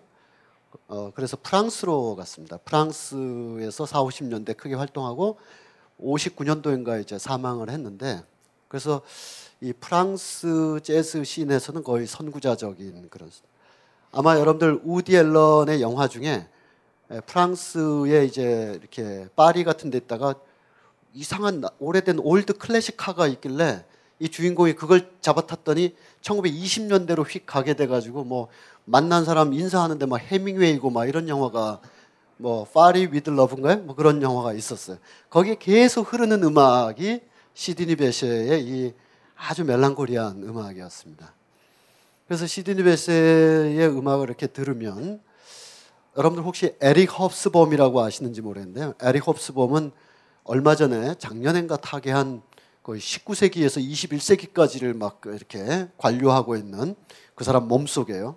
어, 자기가 막 공부할 때뭐 어, 바로 윗윗 학자가 뭐 찰스 다윈이라든지 뭐 이런 이런 사람이었었는데 이 에릭 홉스범의 재즈 글이 많습니다. 에릭 홉스범도 굉장한 재즈 평론가였었는데 이 대가들이 이렇게 세상을 보는 거하고 아, 우리 같이 이렇게 부클릿이나 좀 읽어보고 예, 이런 거하고 좀 큰 차이가 있는 것 같아요. 어떤 큰 맥락, 대동맥, 산맥을 다 내려다보면서 지금 위치해 있는 산의 좌표가 어디다라는 것을 가르쳐 주는 사람들이 역사학자나 철학자들이 대가들이죠. 아마 과학 쪽에도 그럴 겁니다. 우리가 존재하지 않- 존재하지만 존재하는 걸 느낄 수 없는 물리적 세계를 어, 이렇게 증명하고 밝혀내는 사람들, 역사의 흐름이나 사유의 흐름이나 물질의 흐름 이런 근원적인 철학을 하는 사람들의 책을 우리가 읽어야 될 필요가 에, 우리 요즘 인터넷 용어로 좌표 찍어달라 이런 거 있잖아요. 아 빨리 좀 좌표 좀 찍어주세요 이런 게 링크 걸어달라는 얘기잖아요. 말하자면 그런 삶의 좌표, 어, 인식의 좌표, 학문의 좌표를 찍어주는 사람들이라서 에릭 홉스범의 삼부작, 그 혁명의 시대, 자본의 시대, 뭐 극단의 시대, 막 이런 걸 보면 역사가 다 다시 읽히는 거죠. 막. 그 사람이 쓴 인상 깊었던 책 중에 1910년대 초반 모더니즘 아방가르드 미술 운동에 대하여라는 한 40페이지짜리 짧은 글이 있어요. 그거를 읽으면 다른 서양 미술사의 현대 예술 파트를가 다 참고 자료예요. 얘가 이제 주저가 될 정도로 40페이지 도전해 볼 만 하잖아요. 예. 어, 시중에 잘 안 팔고 어, 운 좋게도 성공회대학교 도서관에 거기 딱 있길래 야 장서량으로는 굉장히 빈곤한 도서관이지만 있을 책은 또 있구나 이런 40페이지짜리인데 완전 19세기 말 20세기 초의 현대 예술의 경향을 그냥 한 줄에 바둑 바둑 한 10단쯤 되는 사람들이 이제 아마추어 바둑 하는 애들이 이렇게 막 어, 어디다 착점할지 몰라서 막 헤매고 그럴 때 그 아다리인데 막 이런 한마디로 그냥 이 판이 뒤집어지는 그런 어, 대가들인 거죠. 읽으신 분들이야 뭐 당연히 제 말이 어떤 뜻인지 알 테고 모르 아, 아, 만약에 어, 못 읽으셔도 아무 인격엔 상관이 없으니까 어, 하여튼 그 이렇게 탁 보시면 어, 여러분들이 이렇게 두서없이 읽으셨던 나머지 책들을 교통정리 사열 정도로 헤쳐 모이게 딱 해줍니다. 그 어, 그런 책 중에 하나가 이제 에릭 홉스범의 저항 반역 그리고 재즈라는 책이 있는데 이 책 전체가 재즈에 관한 책은 아니고 맨 끝에 한 50페이지 정도가 재즈 뮤지션들 중에서 몇몇 사람 시드니 베셔나 빌리 할러데이에 대한 아주 짧은 인물 평들이에요. 그거 한번 보면 재즈 총론 이런 거 그냥 이런 두꺼운 책이 참고 자료가 될 정도로 거기에 보면 이제 시드니 베세 같은 사람이 1920년대 미국 재즈 스윙 초창기의 재즈 scene에서 갖는 그 예술적 감수성으로서의 위치 아주 우리 그 일강, 일강 때 많이들 들으셨겠습니다. 막 떠들썩하고 막 흥겹고 막 리듬 살아있고 우리 계속 그 쉬는 시간에도 어, 허비 행콕의 Cantaloupe Island 들으셨지만 bounce감이란 거죠. bounce bounce 있잖아요. 이렇게 딱딱 이렇게 튕겨 되튕겨져 나오는 어, 리듬감들이 주도하는 그런 세계에서 시드니 베세가 가지고 있는 멜랑콜리함들이 있고요. 또 중간에 론 카터 베이스 이 실제 베이스보다 이 사람 키가 더 클 정도로 이 장신인 이 론 카터가 평생을 자기의 동료들인 뭐 어, 동료이자 약간 후배인 허비 행콕이나 치코 뭐 이런 친구들이 막 실험이다 뭐다 할 때 가장 무뚝뚝하고 다른 악기를 받쳐주는 역할을 많이 하는 이 베이스 한 길로 계속 둥둥거리면서 한 60년을 버텨낸 그런 거장성이라든지 그리고 마지막에 맥코이 타이너라는 사람이었는데요. 어, 이 존 콜트레인의 우리 다 들으셨지 않습니까? Love Supreme에서 거의 타악기처럼 피아노를 막 치던 사람이 이제는 걷기도 좀 불편할 정도로 누구 부축을 받아서 이렇게 이렇게 들어오셨잖아요. 피아노에 앉자마자 손은 살아 있어서 막이 건반을 하던 게 이렇게 봤습니다. 이걸 왜 제가 잠깐 잠깐씩 에, 보여드렸냐면 이 새로운 스타일이라는 것은 단지 어, 새로운 패션, 새로운 트렌드가 아니라 익숙한 것을 전복적으로 해석하는 새로운 지평이 열리는 것이다. 만약에 익숙한 것을 최고 수준에서 한다면 그것은 뛰어난 테크니션이라고 말하는 것이고 요즘 흔하게 인터넷 업계에서 말하고 있는 game changer, 판을 바꿔버리는 사람들을 스타일리스트라고 할 수가 있는 거죠. 그런 사람들을 이렇게 보기 위해서 기본적인 명제랄까요? 제가 뭐 여러 강의에서도 쓰고 있는 명제 중에 하나인데 새로운 스타일이라는 것은 어, 하늘에서 갑자기 미래에서 갑자기 이쪽으로 어, 불시착하거나 어떤 천재가 물론 천재가 작동합니다만 어, 천재의 힘이 49% 이상은 아닌 것이고요. 그 이전에 이미 새로운 스타일을 나타낼 만한 어떤 요소들이 있었다. 신문이 19세기에 일반화되었습니다만 신문이라는 매스미디어의 기술적 장치나 그 응용 가능성은 이미 중세의 석판화에 다 들어가 있었던 것이다. 그것이 새로운 시대와 만나고 새로운 수용자층과 만나고 그것이 가능한 도시라는 조건을 만나면서 석판화가 그냥 신문으로 확장돼 버리는 것이다. 영화가 1895년에 류미에르 형제가 기차에 도착을 했는데 그들에 의해서 그때부터 영화가 시작된 게 아니라 이미 그로부터 한 60여 년 전이라고 할 수 있는 1830년대 다게르의 음판 프린트의 방식에서 이미 영화의 유전자는 심어져 있었던 것이다. 만약 미래의 어떤 2014년이나 2015년에 어떤 예술이 나타난다면 그것은 2013년에 이미 그렇게 터져 나올 것 같은 각혈이나 고름의 형태로 다 형성돼 있는 것이 어떤 낡은 혹은 어떤 얇은 얼음판이나 낡은 지층을 뚫고 새롭게 나오는 것이다. 만약 이런 지형 속에 있지 않고 나 뭔가 새로운 걸 해볼래 이런 것을 김수영 시인은 일찌감치 그것은 코스튬에 불과하다. 새로 입은 옷차림에 불과하다라고 일갈한 적이 있습니다. 누구에 대해서 박인환에 대해서 그렇게 쓴 적 있죠. 50년대 산문에서 인환의 시에 보면 내용, 컨텐츠, 요즘 말로 하면 컨텐츠, 내러티브, 삶에 육박한 어떤 문제 의식들 이런 것은 없고 새로 걸쳐 입은 코스튬, 제스처만 존재한다. 그것도 하나의 형식, 그것도 하나의 스타일, 그것도 새로운 삶의 한 양식이겠습니다만 오래 못 가죠. 반짝하는 것이고 우리 귀를 스쳐 지나가는 소리에 지나지 않는 것이고 몸속으로 스며드는 소리까지 만약에 우리 이 시간을 비유하자면 어, 집에 가서 자기 전에 그거 한번 리플레이 해보고 싶은 곡들 이런 곡들이 분명히 존재하는 거거든요.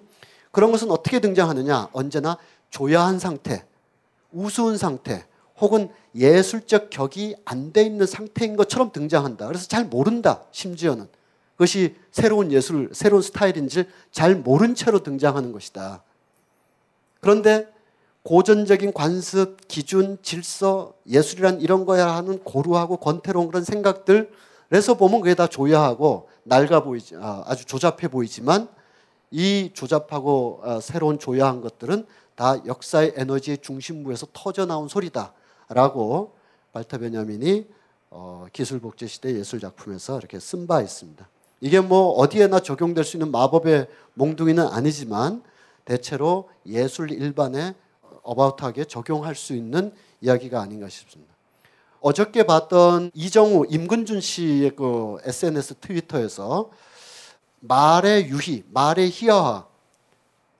아마 여러분들 고등학교 때를 한번 체험해 보시면요. 기억해 보시면 제 딸이 지금 고1이라서 그런데 아, 여기 중학교 때랑 말하는 게 굉장히 달라진 걸 느낄 수가 있어요.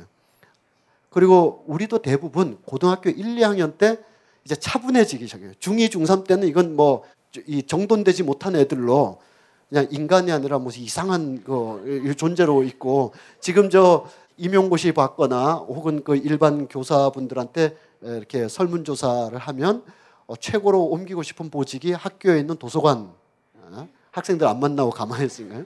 그 다음에 초등학교, 초등학교 저학년, 고학년, 그 다음에 고등학교, 중학교 2학년은 절대 맡고 싶지 않다고 지금 많이 나오고 있습니다. 어, 우리 집에는 그렇게 두 동물이 있어서 중학교 2학년 올라가는 애가 있는데 정말 그럴 것 같아요. 제가 선생님이라고 해도 중2는 정말 실제로 제가 어, 중학교에 가서 강의를 한 적이 있었는데 아 정말 학생 폭력 아 뭐죠 이제 체벌 그의 중요성을 한번 도저히 통제가 안 되는 거 통제하는 이 금과 옥자 같은 어디서도 돈 주고도 살 수 없는 이런 귀한 강인데 맨 앞줄에 앉아 있어서 어쩔 수 없이 앉아 있는 애들 얘네들만 들어요. 맨 앞에 1열만 2열부터도 안 들어요. 근데 이 1열이 더 문제인 것이 맨 뒤에서 떠들다가 온 애들이거든요. 어, 얘네들의 수업 태도라는 건 그냥 방자하기 짝이 없는 도저히 수업 불가능한 상태인데 고등학교 올라가면 잘래들 자고 머리 막 돌아가는 애들 감수성 밝은 애들 막 이제 구분이 꽃이 막 피어나는 때니까 말하는 게 달라지면서 말의 유희를 처음 느끼게 됩니다. 고등학교 1, 2학년 때. 이러면서 유년기와 작별하는 거거든요. 유년기의 언어, 유년기의 생활 패턴, 유년기의 감수성과 작별하면서 선생님 말도 비틀어서 듣기도 하고 비틀어서 던지기도 하고 그렇습니다. 그래서 어제 임근준 그 이정우 씨가 아, 그 아카 그분이 그분 이, 이 닉네임을 세, 이, 세 가지나 어? 임근준 본명에다가 두 개를 더 붙이고 쓰고 있어 가지고 아주 힘들어 죽겠는데 하여튼 그 임근준, 아, 이정우, 아카 그분이 한 사람이에요. 그냥 한 사람인데 하여간 그분이 SNS에서 무슨 말의 유희를 좀 했는데 누가 뭐라고 그랬나 봐요. 그러니까 이 임근준 씨가 보기에는 말의 유희의 시작은 기존에 있던 말의 지평을 흔들려고 하는 거다. 그것도 못 알아듣냐, 자식들아. 이런 말 한 적이 있어요. 그게 처음 시작이거든요. 누가 권위적인 사람이 한 말을 비틀어 버리기. 그 팽팽한 어떤 그 근엄한 교훈적인 말에다가 풍선을 찔러가지고 바람 빼버리기. 여기서부터 질서를 흔들기 시작하는 거거든요. 야유하고 조롱하고 비틀어버리고. 근데 이것만 계속하면 정치 풍자도 우리가 매번 들어도 한계가 있을 때가 있잖아요. 그걸 넘어서는 또 다른 얘기가 이제 나와야 되는데 어쨌든 시작은 그렇게 하는 거예요. 조야하고 우습고 막 이렇게 시작을 하는 건데 그러고 나서 그 안에서 그것이 물거품처럼 사라지느냐, 그것이 역사의 한 물줄기를 만드느냐 하는 것은 그들의 문제가 아니라 동시대 전체의 문제가 에, 되는 거고요.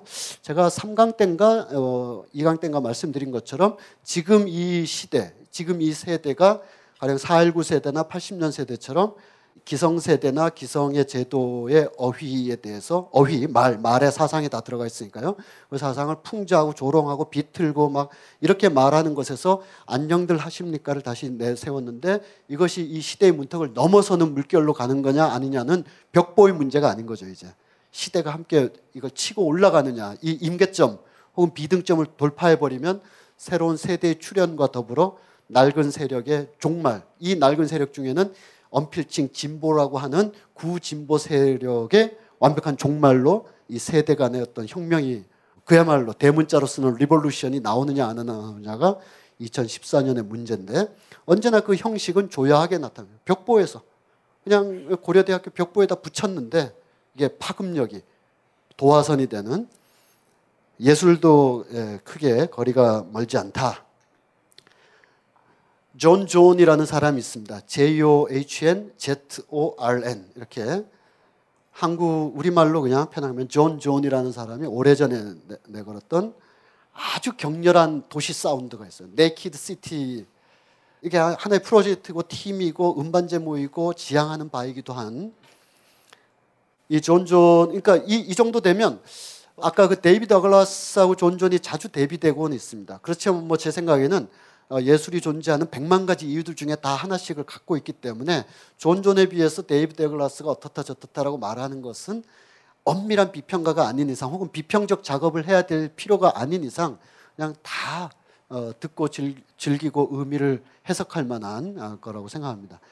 그러니까 뭐 그런 전제 아래서 보면 훨씬 더 실험적이고 야수적이고 막 다 때려 부실 것 같은 그런 음들을 하고 있습니다. 그래서 아주 이렇게 막 재즈의 정체성, 신원주의 이걸 완전히 깨거나 또는 백인들이 하는 contemporary acid 재즈와는 전혀 다른 도시 문제의 격렬함을 재즈 무대 한복판에다 올려놓는 그래서 이 음악을 들었을 때 이 퍼포먼스를 봤을 때 야 재즈 테크닉을 한번 봤다. 저 친구들 정말 연주 잘한다라는 말을 하기 이전의 문제를 하고 있는 막 격렬함, 가슴 아픔, 막 분통 터짐, 막 이런 것이 무대에서 막 펼쳐지기 때문에 존존은 기억할 만하다 이런 생각을 해봅니다. 칼라 블레이. 칼라 블레이 찰리 헤이든하고 작업했고요. 스티브 스왈로우라는 사람하고는 지금까지 계속 작업을 해오고 있는데 이 칼라 블레이의 요 트리오 작업을 많이 하고 있습니다만 이 칼라 블레이라는 사람도 60년대 후반부터 해서 지금까지 끊임없이 아무도 걸어가 분명히 새로운 길이 있을 거야. 분명히 다른 길이 있을 거야 하면서 거의 그 그랑자트 섬의 일요일 같은 아주 점묘주의의 예술의 극한을 아주 잘 보여주고 있습니다. 제가 시간 때문에 다 생략하고 막 넘어가고 있는데요. 칼라 블레이 트리오의 굉장히 유명한 연주회가 유튜브로 치면 바로 뜨니까 한번 꼭 보세요. 거기 보면 이 사람들은 존존하고는 물론 전혀 다른 그 출발 지향이 다르지만 존존의 Naked City가 보여주고 있는 격렬함 흑백의 문제가 아니다 이거는 그리고 재즈의 양식의 문제가 아니다. 이건 삶의 실존의 문제다. 음악을 하고 안 하고 문제는 거의 그런 근원적인 생각까지도 하게 하는 존 존의 실험적인 작품이 굉장히 어떤 면에서는 과포화된 혹은 비등점 바로 아래에서 비등점이 이제 끓는 점이잖아요. 예. 완벽하게 끓는 점에 도달하면 더 이상 끓지 않고 기화가 돼버리는 게 비등점인데 그 상태에 도달하는 것이 존존이라고 한다면 아주 미지근한 점. 이건 뭐 에, 약을 먹을 때나 좀 마실까? 아니면 요즘은 좀 어, 겨울이니까 마실 수도 있고 연주하는 듯 안 하는 듯 연주를 하는 거야 마는 거야.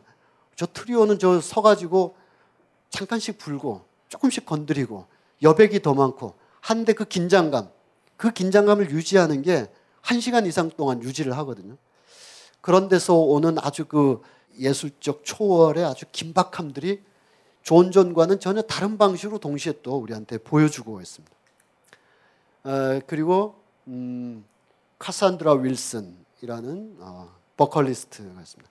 제가 이, 에, 이 시간이 뭐 7회, 8회 이렇게 있으면 악기별로 또는 뭐 이렇게 하면 좋겠습니다만 어쨌든 이 보컬을 따로 다루지 않아서 좀 아쉽죠. 빌리 홀리데이, 엘라 피츠제럴드, 사라 본, 뭐 최근에 에, 다이나 크랄에 이르기까지 많은 보컬리스트들이 있는데 이 보컬 어, 인간의 목소리로 어, 재즈가 뭐 양식이냐 뭐냐를 다 떠나서 이 다른 악기가 줄 수 없는 유일한 요소가 공감 같은 거예요. 공감.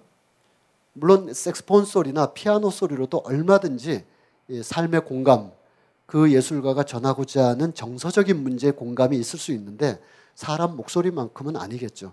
그리고 사람 목소리는 재즈 기교에 있어서 이 스캣이라는 랄랄랄랄랄 막 이런 거 있잖아요. 이 목소리로 얼마든지 자유자재하게 할 수 있다. 와 정말 인간의 인성이란 건 저렇게 자유롭구나라는 테크니션일 뿐만 아니라 가사가 붙어져서 그 가사로 들려오는 소리에 의해서 재즈의 한 원형이 되는 재즈의 한 요소가 될 뿐만 아니라 재즈 이상으로 인간의 어떤 외로움을 음, 그냥 막연한 외로움이 아니라 삶의 구체적인 고통이 던져다 준 외로움 때문에 아파하는 사람들에 대한 위로 이런 것이 아무래도 어, 색스폰이나 피아노 같은 말 없는 악기들보다는 인성이 붙을 때 그리고 그 사람 목소리가 스케치 아니라 가사가 있을 때 훨씬 더 어, 다가올 때가 있죠. 그 어, 뭐랄까요, 저 제사장으로서의 또는 무당으로서의 그런 보컬을 끊임없이 실험해 왔고 유지하고 있는 현존하는 보컬리스트다. 카산드라 윌슨이라는 어, 사람이 되겠습니다.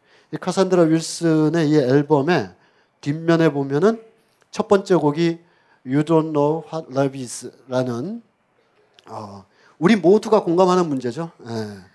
넌 사랑이 뭔지 몰라. 뭐 다 모르죠. 어.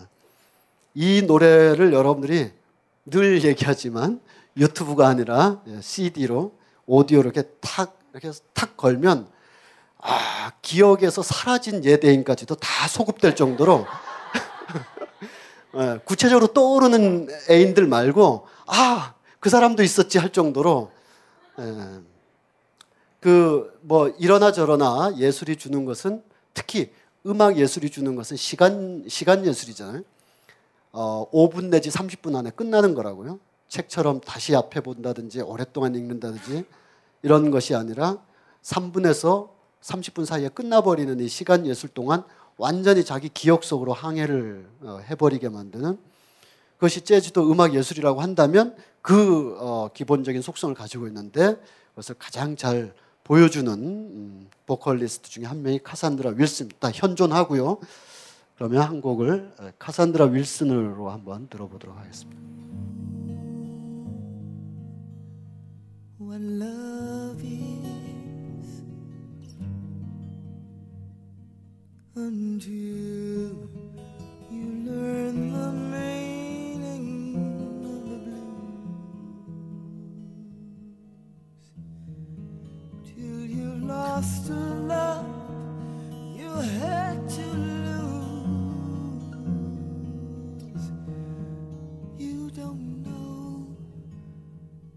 What love is.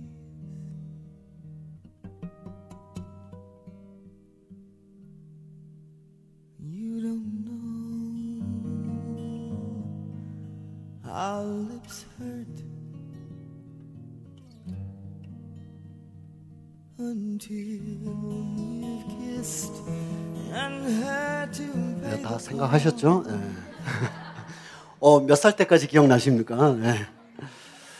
60년대 미국 흑인 민권운동 시절에 흑인 블루스 가수들, 길거리의 음악가들이 많이 불렀던 노래 중에 하나가 Death Letter, 죽음의 편지라는 곡이 있는데요. 어, 잠깐 그 자료 화면을 보고.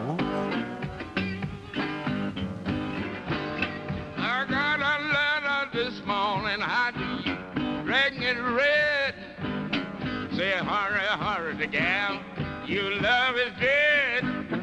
I got a letter this morning. I say, how you it red? 네, 이 곡을 카산드라 윌슨이 라이브에서 부르는 걸 들어보겠습니다.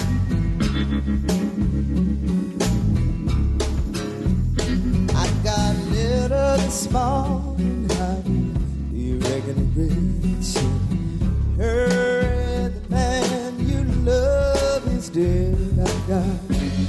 a this morning. Do you reckon it reads? Oh, it said, hurry, hurry. Now the man love is dead. Well, I packed up my suitcase and I took out down the road. When I got there, he was lying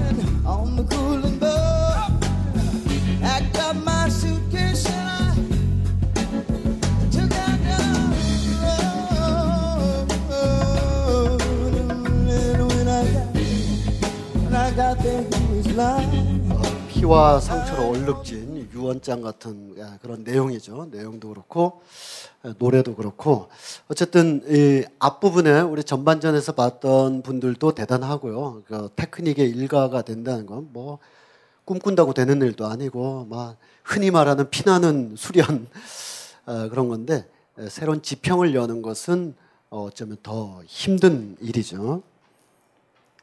지금도 그런 실험들이 어, 계속 되고 있고 수많은 어, 재즈 뮤지션들 중에서 또 국내도 우리가 다음 시간에 다음 시간에 꼭 오셔야 돼요. 그러니까 이거 매주 제가 무슨 미끼 던지듯이 이렇게 하는데 그 우리 다음 시간에 보시게 될 우리 한국의 재즈의 1930년대부터 지금까지 쭉 이렇게 오는 걸 보면 이렇게 이렇게 초보 마니아 수준에서 보면 다 외국의 유행보다 한 10년 내지 20년 느려요, 다.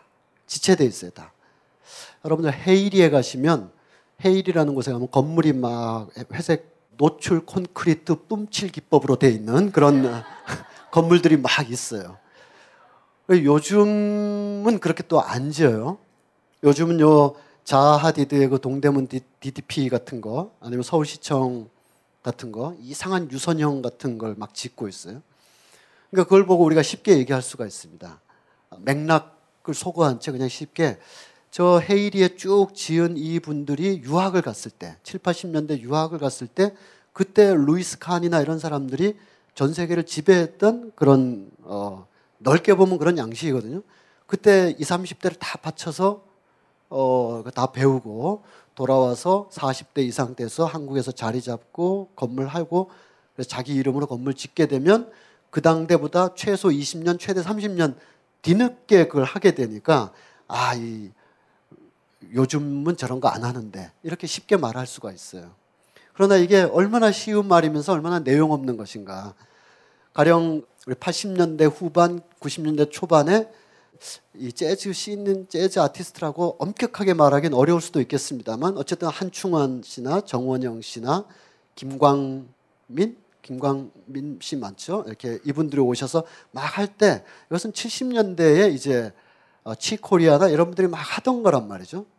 어쩌면 그런 걸 그냥 기계적으로 대입하면 아, 미국의 재즈 scene에서 한 15년 전에서 이미 한 거. 이렇게 쉽게 말하기가 너무 있죠. 재즈나 혹은 그 예술, 어, 그것의 어떤 사랑을 떠나서 맥락만 조금만 더 살펴보면 쉽게 말할 수 없는 부분들이 굉장히 많이 존재하는데 지금도 지금 그렇습니다. 지금도 이제 막 이 화면을 통해서 이 화면은 지금 안 보이고 있지만 저 뒷면 어딘가에서 이제 비집고 나올 애가 있는데 얘 한 명이 나오려고 1959년에 가 있는 거거든요, 지금. 아니네요. 64년에 가 있네. 어쨌든 제가 요즘 아까 어느 분께서 그 One Night Stand라는 영화의 그 주인공은 덴젤 워싱턴이 아니라 웨슬리 스나이프스다. 좀 똑바로 알고 했으면 좋겠다. 이런 아, 웃자고 한 얘기고요. 예, 자꾸 틀려요. 예, 큰일 났는데. 그리고 지난번에도 제가 ECM 맨프레드 아이허라는 창립자이자 아주 뛰어난 아주 섬세한 그 프로듀서가 이 첼로 어, 클래식 첼로 전공했던데 아니야 그 더블 베이스야라고 어떤 분이 또 교정해 주셨고 큰일 났습니다. 지금 만약에 말로가 있고 나윤선 씨, 말로 씨, 나윤선 씨, 뭐 또 여러분들이 있는데 아 저분들의 보컬은 저 80년대에 누가 하던 거 아니야? 라고 쉽게 말하기에는 그냥 우리나라 음악가니까 더 적극적으로 평가해야 돼가 아니라 무슨 반도체 기술력 차이처럼 그렇게 쉽게 볼 수는 없는 것이다. 물론 다른 관점에서의 비판이나 아쉬움은 있을 수 있지만 저거 남들이 다 한 건데 이렇게 쉽게 말하기엔 어려우니까 그럼 어떻게 말해야 되느냐? 그건 다음 시간에 이제 어 그럼으로써 우리 삶 전체가 복기되는 자 64년에 위대한 타운홀 콘서트 찰스 밍거스 연주를 보면 여기 찰스 밍거스가 있고 에릭 돌피가 있고 등등등 있는데 피아노 연주자가 지금 이 위치상 잘 안 나오고 있습니다만 맨 아래 재키 바이어드라고 있습니다. 우리 그 제가 그 모닝콜 하는 어, 음악이라고 했고 찰스 밍거스가 60년대에 어, 재즈의 집단 즉흥성이 사라지고 있다. 재즈가 어, 재즈를 다 분해하고 없애고 다 그래도 집단 즉흥에 의한 어떤 원시적 에너지라는 것은 재즈에 무시할 수 없는 거의 유일한 재즈라고 말할 때 그 말을 빼놓으면 안 된다. 라고 웅변하듯이 발표한 작품이 검은 성자와 죄 많은 여인. 여기서 또 피아노를 친 저 끝에 앉아 있는 재키 바이어드가 있습니다. 이 재키 바이어드는 나중에 자기가 독립해서도 많이 하고요. 이 사람이 뉴욕 맨하튼 음대의 교수로 있었습니다.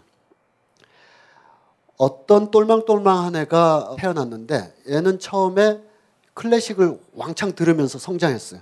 우리가 이렇게 아직도 저도 이렇게 말하면서도 피부색에 대한 편견을 어, 이성적으로는 해결했지만 즉각적으로는 해결이 안 되는 부분이 너무 있어서 더 노력해야 되겠다 생각하는데 어쨌든 혼혈된 제임스 모랭이라는 친구가 이렇게 성장해요. 이 과정하고 무관하게 얘는 어려서부터 그 피아노를 완벽하게 거의 다 익힌 다음에 예, 물론 우리 모두가 그렇듯이 예술가가 되려고 익히는 건 아니죠. 그냥 가정교육 어, 차원에서. 근데 너무 잘하니까 너 더 배워볼래 하고 그리고 재즈를 굉장히 싫어했었어요.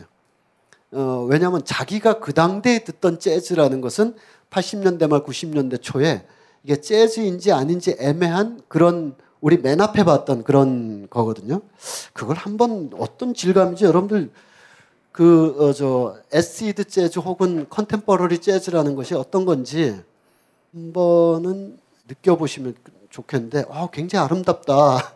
이렇게 되실 수도 있는데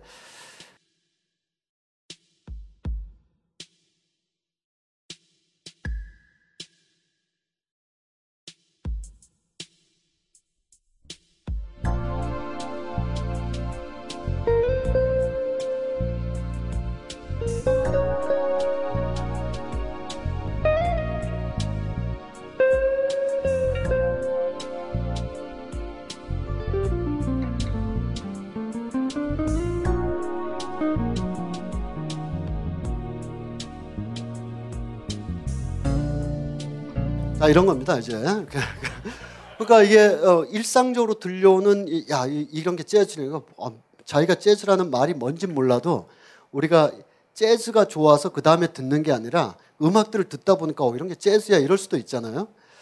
그러니까 이 어린 어린 시절에 이렇게 들었던 음악 중에 방금과 같은 나긋나긋한 밤을 위한 그대의 곡 뭐 이런 곡들이 이 친구한테 그게 재즈냐 뭐냐를 떠나서 잘 안 와닿는 거예요. 감성상. 아마 안 와닿는 분들이 더, 여기도 더 많으실 겁니다. 저렇게 듣고 한가롭게 인생을 보내기에는 어, 이 우리 삶에 이렇게 모난 부분이 너무 많아서 저런 정도로 위로받을 수 있기에는 우리가 너무 상처 입었거든요. 그러니까 이게 에, 에, 불편하죠. 심, 심, 심정적으로. 그래서 이 친구는 힙합을 그렇게 좋아했었습니다. 갱스터 랩을 좋아했었고요. 그런데 그거 그 길로 자기가 가기에는 자기 테크닉이 또 그거하고는 좀 안 맞아요. 클래식 피아노를 막 연주했기 때문에. 그러다 우여곡절 끝에 우여곡절 끝에 맨해튼 음대에 재키 바이어드라는 사람을 알게 돼서 네, 여기로 진학을 하게 됩니다. 그래서 이 친구는 완전히 재즈에 대해서 이렇게 완벽하게 이건 내 예술이야. 난 이 길로만 가겠어. 이런 상태가 아니라 반신반의하면서 그냥 라벨이나 이런 걸 막 치는 그런 피아니스트가 될까 뭐 당연히 저 그런 정도 선에서 맨하튼 음대에 갔고 거기서 재키 바이어드라는 이 재키 바이어드라는 한 사람의 몸 속에 이와 같은 역사가 들어 있는 이 사람 밑에 가게 된 거예요. 여기서 피아노 치던 사람이란 말이죠. 그러면서 재키 바이어드로부터 완벽한 해방감을 받으셨어요. 음표의 해방감과 무얼 해도 상관없다라는 그래서 제임스 모랭이라는 젊은 친구가 어떤 표현을 했었냐 하면 아, 이건 꼭 정치적으로 해석할 필요는 없고요. 그냥 그저 수사로 이해하시면 되겠는데 제키 바이어든 재즈의 좌파다 이렇게 생각했어요. 여기서 좌파라는 건 정치적 좌파를 뜻하는 게 아니라 그냥 문화적으로 뭐 이렇게 권위 있고 폼재고 뭐너 뭐, 어? 그따위로 살지만 이런 얘기를 안 하는 뭐든지 해봐 뭐든지 하는데 그렇다고 무규칙으로 맘대로 해도 좋다는 건 아니야. 너가 너의 음악으로부터 세상을 구원하고 친구를 위로해주고를 떠나서 우리 자신부터 구원돼야 될 거 아니에요. 나도 듣기 싫은 걸 남한테 어떻게 권하겠어요? 자기가 자기도 치기 싫은 걸 억지로 어디 가서 이건 베토벤이니까 내가 쳐야 돼. 이런 삶을 살고 싶지 않다면 너가 너 자신에게 만족하는 걸 치는데 그렇다고 아무거나 함부로 치라는 게 아니다. 그런 게 스타일이 아니다. 쭉 이어져 온 전통의 흐름 그 다음 걸 치는 것이다. 그냥 고루한 거 반복해서 치기 싫어. 혹은 클래식의 어떤 악보에 얽매이고 싶지 않아. 나 자유분방하게 살겠어. 자유분방하게 아무렇게나 쳐. 그거 아니다. 그렇다, 그렇게 되다가는 어, 이류 테크니션으로 전락한다. 테크닉에 대한 몰입이나 중요도는 반드시 자기가 스스로 그걸 치면서 해방되는 어떤 순간들을 스스로가 얻고자 할 때인데 그것은 이전에 있어 왔던 재즈의 양식사를 완전히 온몸에 소화한 다음에 그 다음 문을 열어라. 그건 너가 하고 있는 거 이미 찰스 민거스나 이런 사람들이 다 문 열었던 거고 그분들은 베이스 주자고 마일스 데이비스는 트럼펫 주자인데 내가 바로 그 사람들하고 피아노 쳤던 사람인데 너가 지금 재즈 막 하면서 자유를 얻고 싶다는 거 내가 60년대 다 쳐본 거다. 나랑 다 친 다음에 너가 칠 걸 그 다음에 찾아내야 새로운 지평, 게임이 체인지되는 스타일리스트로 너가 사는 것이다. 라고 길게 얘기했겠습니까? 대학 다니면서 그런 걸 느꼈겠죠. 누구 어느 고루하고 답답한 사람이 이런 뻔한 소리를 앉혀놓고 하겠어요. 몸으로 보여주고 담배 피면서 보여주고 뒷모습으로 보여주고 이렇게 살면서 보여주겠죠. 말도 했겠지만 그러면서 제임스 모랭이라는 아티스트가 피아니스트가 아니라 아티스트가 테크니션이 아니라 스타일리스트가 탄생하게 됩니다. 왜 이 사람 말고 수도 없이 많지만 뭐 시간 관계상 이 사람을 특화해서 말씀을 드립니다. 임근준, aka 이정우라는 아 왜 그 사람 세 어쨌든 그 임근준 씨가 말한 것처럼 이 새로운 지평의 처음 시작은 기존의 것을 뒤흔드는 것이다. 발터 베냐민의 말도 그랬고요. 고등학교 고삐리 1, 2학년 애들이 선생님 말을 희화화시키는 것으로 자기 사춘기를 열어가는 거거든요. 이 사람도 기존에 있었던 문법을 이렇게 비틀기 시작합니다. 조롱하고 비판이 아니라 받아들이면서 그 다음 지평으로 찰스 로이드라는 거장하고도 하고 특히 59, 그러니까 2009년인가 아마 그럴 텐데 이게 텔로니어스 몽크가 59년도에 타운홀 콘서트로 엄청난 재즈 scene을 바꿔버린 그래서 유튜브를 검색해 보시면 59년 재즈의 change된 year 뭐 이런 이게 무슨 구글 번역기 같은 그런 제목이네요. 하여튼 59년 어 change year 59 재즈 뭐 이런 어 다큐멘터리가 있어요. 59년도에 다 바뀌었다는 거예요. 음, 그러면서 프리 재즈도 나오고 마일스 데이비스의 퓨전도 나오고 하는 게 에, 그리고 모던 재즈의 한 정점을 찍고 그런 게 이제 예를 들면 오넷 콜맨이나 마일스 데이비스나 찰스 밍거스나 텔로니어스 몽크가 59년도에 엄청난 걸 많이 해서 59년도가 이제 큰 격변이 되고 제가 3강 때 말씀드렸던 것처럼 67년 8년 때 존 콜트레인의 사망과 찰스 밍거스의 실질적인 은퇴 이후로 새로운 또 70년대가 열리게 되고 그렇습니다. 이 59년도에 있었던 텔로니어스 몽크 오케스트라의 이 기념비적인 연주를 너가 한번 담당해서 해봐라라고 어, 이상하게 친다 그랬죠. 우리 지난 시간에 다 봤죠. 그래서 이 텔로니어스 몽크의 곡들을 여기 앉아 있는 제임스 모렌과 그 친구들이 완벽하게 다르게 해석하는데 한쪽 귀로 들으면 텔로니어스 몽크인데 한쪽 귀로 들으면 제임스 모랭인 거예요. 동시에 막 들리는 거예요. 그러면서 그 다음 지평이 열리는 거죠. 길거리에 파리에 가서도 하고 어, 이 갱스터리즘이라는 말도 자기가 좀 자조적으로 쓰기도 했습니다. 이거는 스스로를 자학하는 의미가 아니라 야 세상 뭐 다 그런 거야 씨 하고 하는 어, 연주인 거죠. 박찬욱 감독이 이제 딸을 고일 아 예, 딸이 이제 초등학교 들어갈 때 저희 집도 그랬습니다만 초등학교 1학년 들어갔는데 가훈을 써오라 그래가지고 저희 우리 집에서는 어, 가화만 사성 이런 거 쓰면 글 쓰는 과정에서 가, 다툼이 일어나잖아요. 예? 그게 가훈이야 그래서 서로 싸우고 가화만 사성을 다 쓰기도 전에 싸움 나잖아요. 그따위 걸 쓰면. 그래서 우리 첫애가 이제 그 초등학교 들어갔을 때 3월 달에 가훈은 뭐 좀 신나는 거 없을까 해서 보냈어요. 근데 담임 선생이 빠꾸를 이게 가훈이냐? 가훈은 뭔가 가화만사성이라든지 충효예라든지 뭐 어, 오늘 너의 날은 어제 죽은 사람이 그토록 기다리던 마지막 날이다. 뭐 이따 어 이런 이, 이, 어, 빠- 아니 우리 집이 그렇다는데 그래가지고 제가 다시 써서 뭐 좀 즐거운 거 없을까 해서 다시 보냈습니다. 그래서 그 초등학교 담임 선생님이 요주의 인물로 왜냐하면 이 담임 선생님의 권위로부터 벌써 시작도 하기 전에 어긋나겠다라는 거거든요. 그러면 담임 선생님들은 불편하시죠. 예, 하나의 반이 작은 국가인데 박찬욱 감독이 이 보냈던 예, 딸내미 1학년 때의 가훈은 초등학교 1학년 때 아니면 말고라고 그래서 이제 그때 이 박찬욱 감독의 그 저 담임 선생 께서도 이게 가훈이냐? 가화만사성 이 정도는 해와야지. 그래서 빠꾸를 시키자 가서 설명을 했다 그럽니다. 딸이 설명 이제 본인이 직접 갔는지 너무 그렇게 인생을 목표를 두고 남은 어, 목표가 저쯤 있으면 지금 살고 있는 인생을 다 목표의 수단과 과정으로만 여겨서 어, 말하자면 대학 가기 위해서 지금 열심히 하고 취업하기 위해서 대학 열심히 살고 뭐 큰 집 살려고 3, 40대 열심히 살고 이런 식으로 이렇게 다 유보적인 삶을 살고 싶지 않다. 그리고 너무 목표 의식적 인간 되기보다는 그냥 아니면 말고 뭐, 뭐 이렇게 아둥부둥 할 거 없다. 이게 우리 취지 아마 끝까지 듣지도 않았지 않았을까. 아, 그럼 마음대로 하세요. 그냥 그러지 않았을까 싶은데 이 제이슨 모랭의 여러 작품들도 어, 어 그게 재즈야? 어, 아니면 야 재즈가 아니라고 생각하면 말어.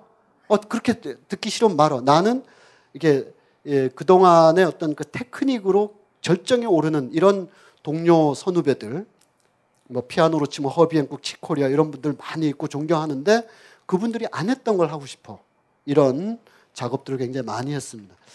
그런 곡 중에 하나로 음, 이거는 뭐 너무 기교적이 기교적으로 들리시면 어쩔 수 없는데 기교적으로만 보시지 않으셔도 좋을 것 같습니다. 어, 부인이 터키 사람인데요. 에, 부인하고 저 장모 그러니까 터키 분이겠죠. 통화를 하는 거예요. 통화를 듣다 보니까 이게 아마도 자기가 성장하면서 이렇게 들었던 이 미국 뭐 이게 동부 다르고 남부 다르고 그러겠습니다만 어쨌든 이 대화 방식이나 억양하고 너무나 다른 성조나 음률이 있어서 그걸 녹음해 가지고 거기다가 놓고 피아노를 치는 거예요.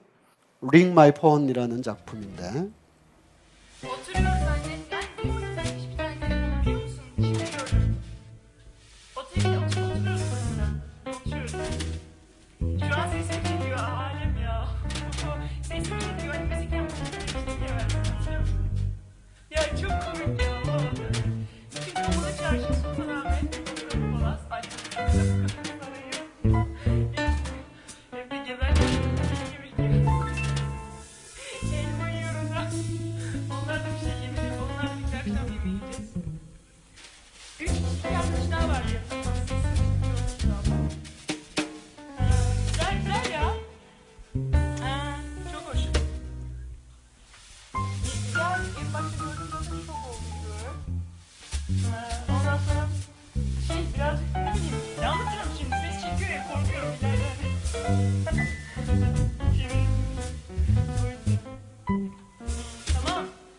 Merak etmeyin ben yurtta kalacağım.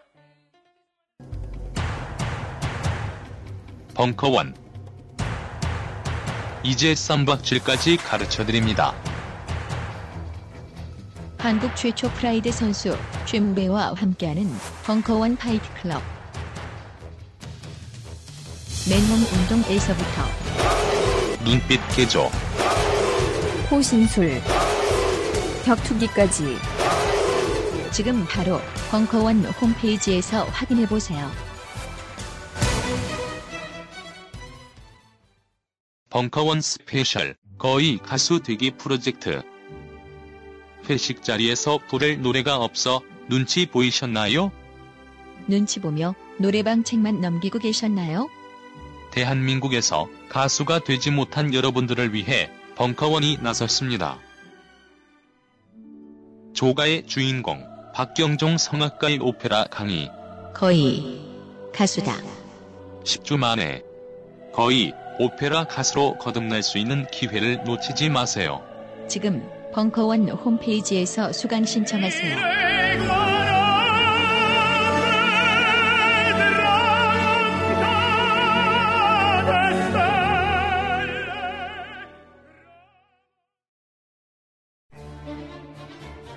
정윤수의 앵콜 특강 우리도 클래식 쯤은 듣고 산다.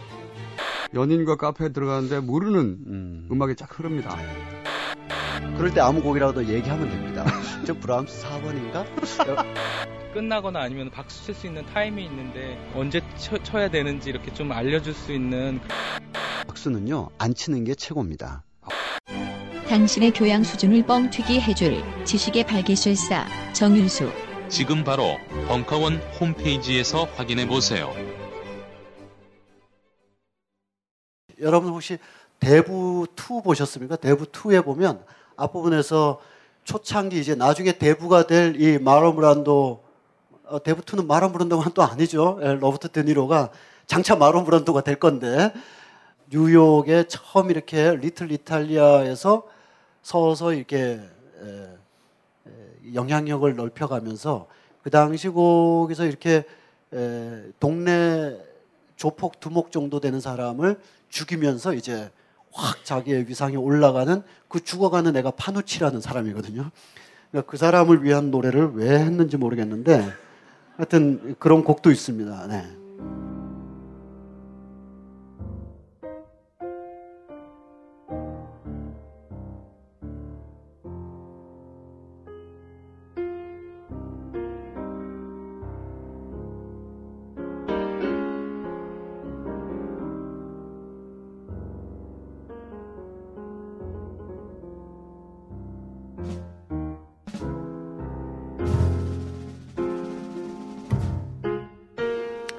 정도로 하고요. 마지막 사람을 한번 팬메스니 이 물론 이 많은 사람들이 단 하나로 규정할 수 없는 복합적인 내면 세계를 가지고 있기 때문에 예술가가 굉장한 평가를 받는 거죠. 만약 김수영을 소시민성으로만 보면 그의 어떤 다른 어떤 냉혈한 냉철한 그런 인식자로서의 김수영이 또 안 보이게 되고 김수영을 산문중천으로 봐서 이 사람이 이미 68년도에 쓴 속물의 시대에 대해서 어, 요즘 어, 신보선 씨나 김형중 씨나 이런 분들이 야 우리가 지금 하고 있는 얘기를 김수영이 68년에 이미 다 했구나 할 정도로 재인용되고 있는 아주 짧은 어, 칼럼이 있습니다. 인터넷 치면 금방 다 나오는데 67년인가 아 이게 중요한데 어쨌든 그 무렵에 요즘 개나 소나 다 문화인이 되고 속물이고 다들 하는데 차라리 그냥 속물의 세상으로 다 뒤엎어가지고 더 이상 속물이란 말이 안 나오게끔 그냥 끝장내자 여기서. 우리 끝을 보자. 막 그런 아주 격렬한 산문이 있습니다. 그것이 요즘에 속물과 잉여의 시대에 누구나 글을 보면 다 인용하고 있거든. 재인용 재인용하고 있을 정도로. 그러니까 김수영의 그런 아주 직관적으로 그 시대를 간파해 버리는 냉철한 인식만 강조하면 그가 시에서 썼던 주저함, 소시민성, 막 이렇게 아 혁명은 안 되고 나는 방이나 바꿔버렸다 이런 자조감, 자조 이런 것도 안 보일 수가 있어요. 막 동시에 여러 측면을 다 봐야 되는데 우리가 이렇게 에, 짧은 시간 내에 제가 누군가를 특징적으로 설명하다 보니까 테크니션처럼 오해되는 분도 있겠죠. 치코리아나 허비앤콕 같은 분이. 근데 그냥 테크닉이 뛰어나가지고 40년 동안 버티고 있을 리는 없다고 생각합니다. 뭔가 펑크가 됐든 뭐가 됐든 경지를 열었기 때문인데 그리고 그게 펑키 재즈건 아니면 그냥 전통적인 어, 밥 재즈건 간에 밥이든 펑크든 이런 문제가 아니라 그 사람 음악을 들었을 때 너무 좋았기 때문에 40년을 또 오는 거지 이 사람이 어떤 장르에서 뛰어나니까 내가 의무적으로 존중해 줘야 돼. 이런 예술 소비자가 저나 여러분들 중에 있으면 자세 결격이죠, 결격. 공부를 위해서는 그럴 수 있지만 안 들어오는 건 안 들어오는 거죠, 뭐. 근데 여러 요소가 다 있다는 겁니다. 어떤 음, 최소 10년 이상 활동한 어, 뚜렷한 음, 음악가들에겐 그런 요소 여러 요소들을 특징적으로 아주 강하게 굉장히 많이 갖고 있는 컨템퍼러리 재즈 아티스트가 팬메슨이다라고 해서 어, 마무리를 이렇게 하게 됐습니다. 초창기 앨범들 보고 계시고요. 제가 이거 고1 때 들었는데 역시 이 앨범 요치 ECM 만프레드 아이어의 그 주옥 같은 아주 해가 나타나면 금세 사라질 것 같은 거 아침 이슬 같은 거 영롱한 소리인데 백판으로 이렇게 계속 같은 구간이 반복해서 튀던 그런 어, 기억이 있습니다. 앨범 자켓이 이렇게 예쁜 줄도 모르고 그 백판 자켓은 굉장히 헐했었는데요. 아, 걸작 앨범 Offramp 이, 걸, 이 앨범의 타이틀 제목은 Turn Left가 아니라 예, Offramp입니다. 경사지 이렇게 이제 에, 고속도로 같은 데 가다가 내려간다 올라간다 이런 거고요. 라이브에서 아주 어마무시한 그런 공연을 보여줬고요. 아마 유튜브를 찾아보시다 보면 이 자켓으로 된 이 곡, 스포츠 스타일 이 곡이 있어서 숙제해 오신 분들은 아마 대체로 이 곡을 어, 들으셨을 겁니다. 이 라이브 음반에 있는 곡이 음원이 거의 없어가지고 아마 숙제하시는데 애로사항이 그래서 제가 그냥 내드렸습니다. 그리고 레코드사를 옮겼죠. 게펜 데이빗 게펜이라는 뭐 어마어마한 그 문화 자본가 예, 그렇다고 해서 그 사람이 나쁜 사람이라는 뜻은 아니고 그런 하여튼 회사 소속사를 옮기면서 앨범 자켓도 좀 변화가 왔어요. 다 잘 만들었는데 여기는 미니멀리즘을 좀 추구하고 있다면 사진 하나로 끝장을 본다 이렇게 추구하고 있다면 이렇게 개펜으로 가면서는 굉장히 이게 복잡해지고 다양해지는 팬 메신의 화성 자체를 반영해 주기도 합니다. 이분은 거의 매해마다 앨범이 나오기 때문에 근작이라고 할 수도 없고요. 찾아가기도 힘들고 그래서 일정하게 하다가 포기하는 어, 수도 있습니다만 새로운 천년기에 들어와서 굉장히 주목받았던 어, We Live Here 하고 The Way Up 특히 The Way Up은 곡이 60분짜리가 한 곡이거든요. 파트 1, 파트 2, 파트 3 해가면서 막 변하고 있어서 분명히 이게 스윙감, bounce감 막 이런 게 막 느껴지긴 하는데 우리 전통적인 뭐 트리오 재즈나 쿼르텟 재즈라고 할 수 없는 어, 그런 곡, 대하 epic, 대서사시 같은 곡입니다. 어, 이런 곡을 듣기에 가장 좋은 것은 어, dual 모니터를 하는 게 제일 좋습니다.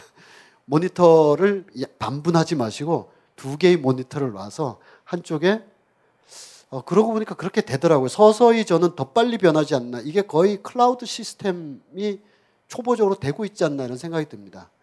교보 핫트랙스에서 없는 음- 앨범 유튜브에 다 있거든요. 통째로 다 올라와 있습니다. 그걸 뭐 다운받을 수도 있고 스트리밍 할 수도 있는데 그걸 한쪽에 틀어놓고 자기 일을 하는 거죠. 그래야 60분 동안 듣습니다. 이게 어, 현대의 도시적인 삶에서 60분이 나오지가 않아요. 60분이 허락되지 않는 시대를 살고 있습니다. 옛날에 아마도 이렇게 저보다 연배가 더 있으신 분은 돌체나 르네상스 같은 종로 일가에 있던 음악 감상실에 입장료 천 원, 그리고 천 원 내면 음료수 놓고 이렇게 테이블에 있다가 커튼 친 데로 들어가면 이제 음악 감상하고 있는 탄노이 오토그래프 같은 스피커가 이렇게 있고 거기 들어가면 쪽팔려서라도 30분 이상 앉아 있게 돼 있거든요. 그럼 웬만한 협주곡이 한 30분 내외니까 곡은 듣고 나온단 말이죠. 그래서 지금은 굉장히 이 clouding화된 삶을 살고 있어가지고 60분 하기가 진짜 어렵습니다. 어, 계속 울리는 SNS 그 카톡 어, 메신저 소리들 이런 것 때문에 그러니까 그냥 죽은 듯이 하나 켜놓고 일하다 보면 어 끝났나 하다 보면 이제 끝나는 그렇게 들을 만한 곡 중에 한 곡이죠. The Way Up. 이, 이 곡이 유일무이하게 그렇다라기보다는 이런 긴 곡을 들을 때는 그런 방법이 어, 좋겠다. 근데 이렇게 팻 메스니 그룹이라는 차원에서 활동도 많이 하고 트리오도 하고 듀엣도 하고 솔로도 하고 다양한 작업을 하고 있습니다. 듀엣을 한 것 중에는 이 찰리 헤이든 자기 선배 제가 지난주에 이렇게 의미적으로 팻 메스니가 세상을 떠돌고 투어하고 있다가 가끔 찰리 헤이든 집에 가보면 아 이게 사는 건데 팻 메스니도 결혼했고요. 에, 아들 딸 다 있고 그렇습니다. 초기 팻 메스니가 막 활동할 때 찰리 헤이든이 거의 뭐 사실상 발굴하다시피 한 어, 정신적인 리더 같은 어, 여러 초창기 아주 걸작 앨범 8081, Rejoicing 이런 앨범들은 그리고 두 사람이 함께 했던 Missouri Sky 이 앨범은 이 두 사람이 이렇게 라이브도 많이 하거든요. 근데 이 라이브 클럽 clip도 저 유튜브로 있는데 아이 별로 어, 라이브는 좀 못한 것 같아요. 공연 자체를. 근데 앨범은 못하면 다시 하면 되니까 아주 진수를 제대로 뽑아냈습니다. 그래서 이 곡 중에 우리가 팬메신을 굉장히 파괴적인 파격적인 실험가로 알기 쉬운데 기본적으로 모든 음악이 기본적으로 가지고 있어야 될 서정성. 어떤 음악을 듣더라도 어떤 방식을 듣더라도 아 이게 음악이 갖춰야 될 기본적인 서정성을 음, 굉장히 가지고 있는 곡을 먼저 하나 들어볼게요. Thank you.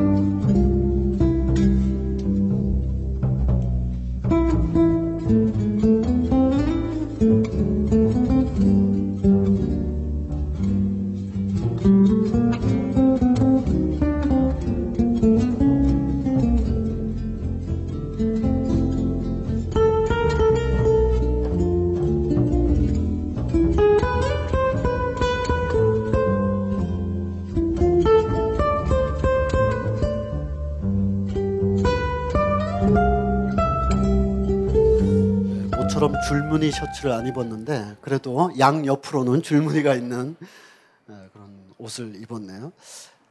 어, 이런 사람이다. 그러니까 이 사람이 뭔가 실험하고 막 깨부시고 이런 것만 하는 게 아니라 기본적인 서정성을 가지고 있는데 그게 미주리 스카이라는 이 말이 굉장히 어, 제가 어, 이것을 실체를 한번 체험해 보기 위해서 미국 중서부 지역을 한번 지난 10월 달에 한번 예. 그렇게 가려고 간 거 아니에요? 이제 웃지도 않으시는군요. 예. 가봤습니다. 네. 다른 목적으로 갔지만 아 이런 거겠구나. 그냥 끝도 없는 평원이죠. 끝도 없는 이- 이런 평원이죠. 뭐 한없이 도로가 막 어? 쫙 길어가지고 그 거기 출신이거든요. 캔사스 시티 뭐 이런 쪽에 출신이고 여러분들이 이거를 미시건 대학에 있는 어, 그 어느 교수님하고 얘기를 나누다가 정말 이 중서부 내지 중서부에서 약간 더 가서 중부 쪽으로 가서 캔사스 시티라든지 미주리주라든지 이런 쪽의 정서 그러니까 이그 단지 풍경의 정서 말고요. 강원도 정선이나 아니면 전라남도 목포나 정서 그럴 때 우리가 어촌이라든지 산촌이라는 풍경만을 얘기하는 게 아니잖아요. 막 삶의 어떤 여러 가지 구비구비 고비길을 다 떠올리는 정서를 가장 잘 볼 수 있는 작품 이고 그분도 어, 동의하시고 이것을 만약 소설로 옮긴다면 애니 프루의 작품이 되겠다. 여러분 혹시 애니 프루의 쉬핑 뉴스라든지 그분은 물론 캐나디안이지만 중서부 지역을 배경으로 한 걸작 소설 중에 하나는 브로크백 마운틴이라는 작품이 있습니다. 그건 영화보다 소설이 훨씬 재밌어요. 영화도 재밌지만 영화도 가슴 아프고 그러지만 소설을 보면 아 정말 이 신경숙 씨가 거기 가서 쓴 것처럼 이렇게 돼 있어요. 두 남자의 한 20년 가까운 사랑 이야기인데 근데 브로크백 마운틴으로 타이틀된 우리나라의 그 애니프로 단편선이 있는데 그 작품 말고라도요. 예, 브로크백 마운틴 표제작 말고라도 다른 작품들 보면 다 이런 데서 한도 없고 끝도 없는 이런 막연한 감정들. 뭐 세상이 다 이럴 것만 같은 어떤 변화도 없을 것 같은 풍요로움보다는 너무 건조하고 메말른 듯한 어, 그런 감정들, 팍팍하고 이런 감정들을 느낄 수가 있습니다. 이걸 좀 유머러스하게 느껴보고 싶다. 이렇게 진지하게 느끼고 침잠하고 인생 왜 이래 이런 거 말고 좀 유머러스하게 느껴보고 싶다 그러신 분 있다면 어, 빌 브라이슨의 발칙한 미국 소도시 여행기를 읽어보시면 바로 이 지역 출신이거든요. 빌 브라이슨이 그 어, 미국 소도시 여행기의 첫 시작을 나는 중서부 대평원의 옥수수밭 한가운데 사방 400km, 400km, 400km 외에는 아무것도 없는 옥수수밭밖에 없는 작은 마을에서 태어났다. 왜냐고? 누군가는 그따위 곳에서 태어나야 됐으니까 씨발. 라고 시작하는 어, 그런 여행기가 있어요.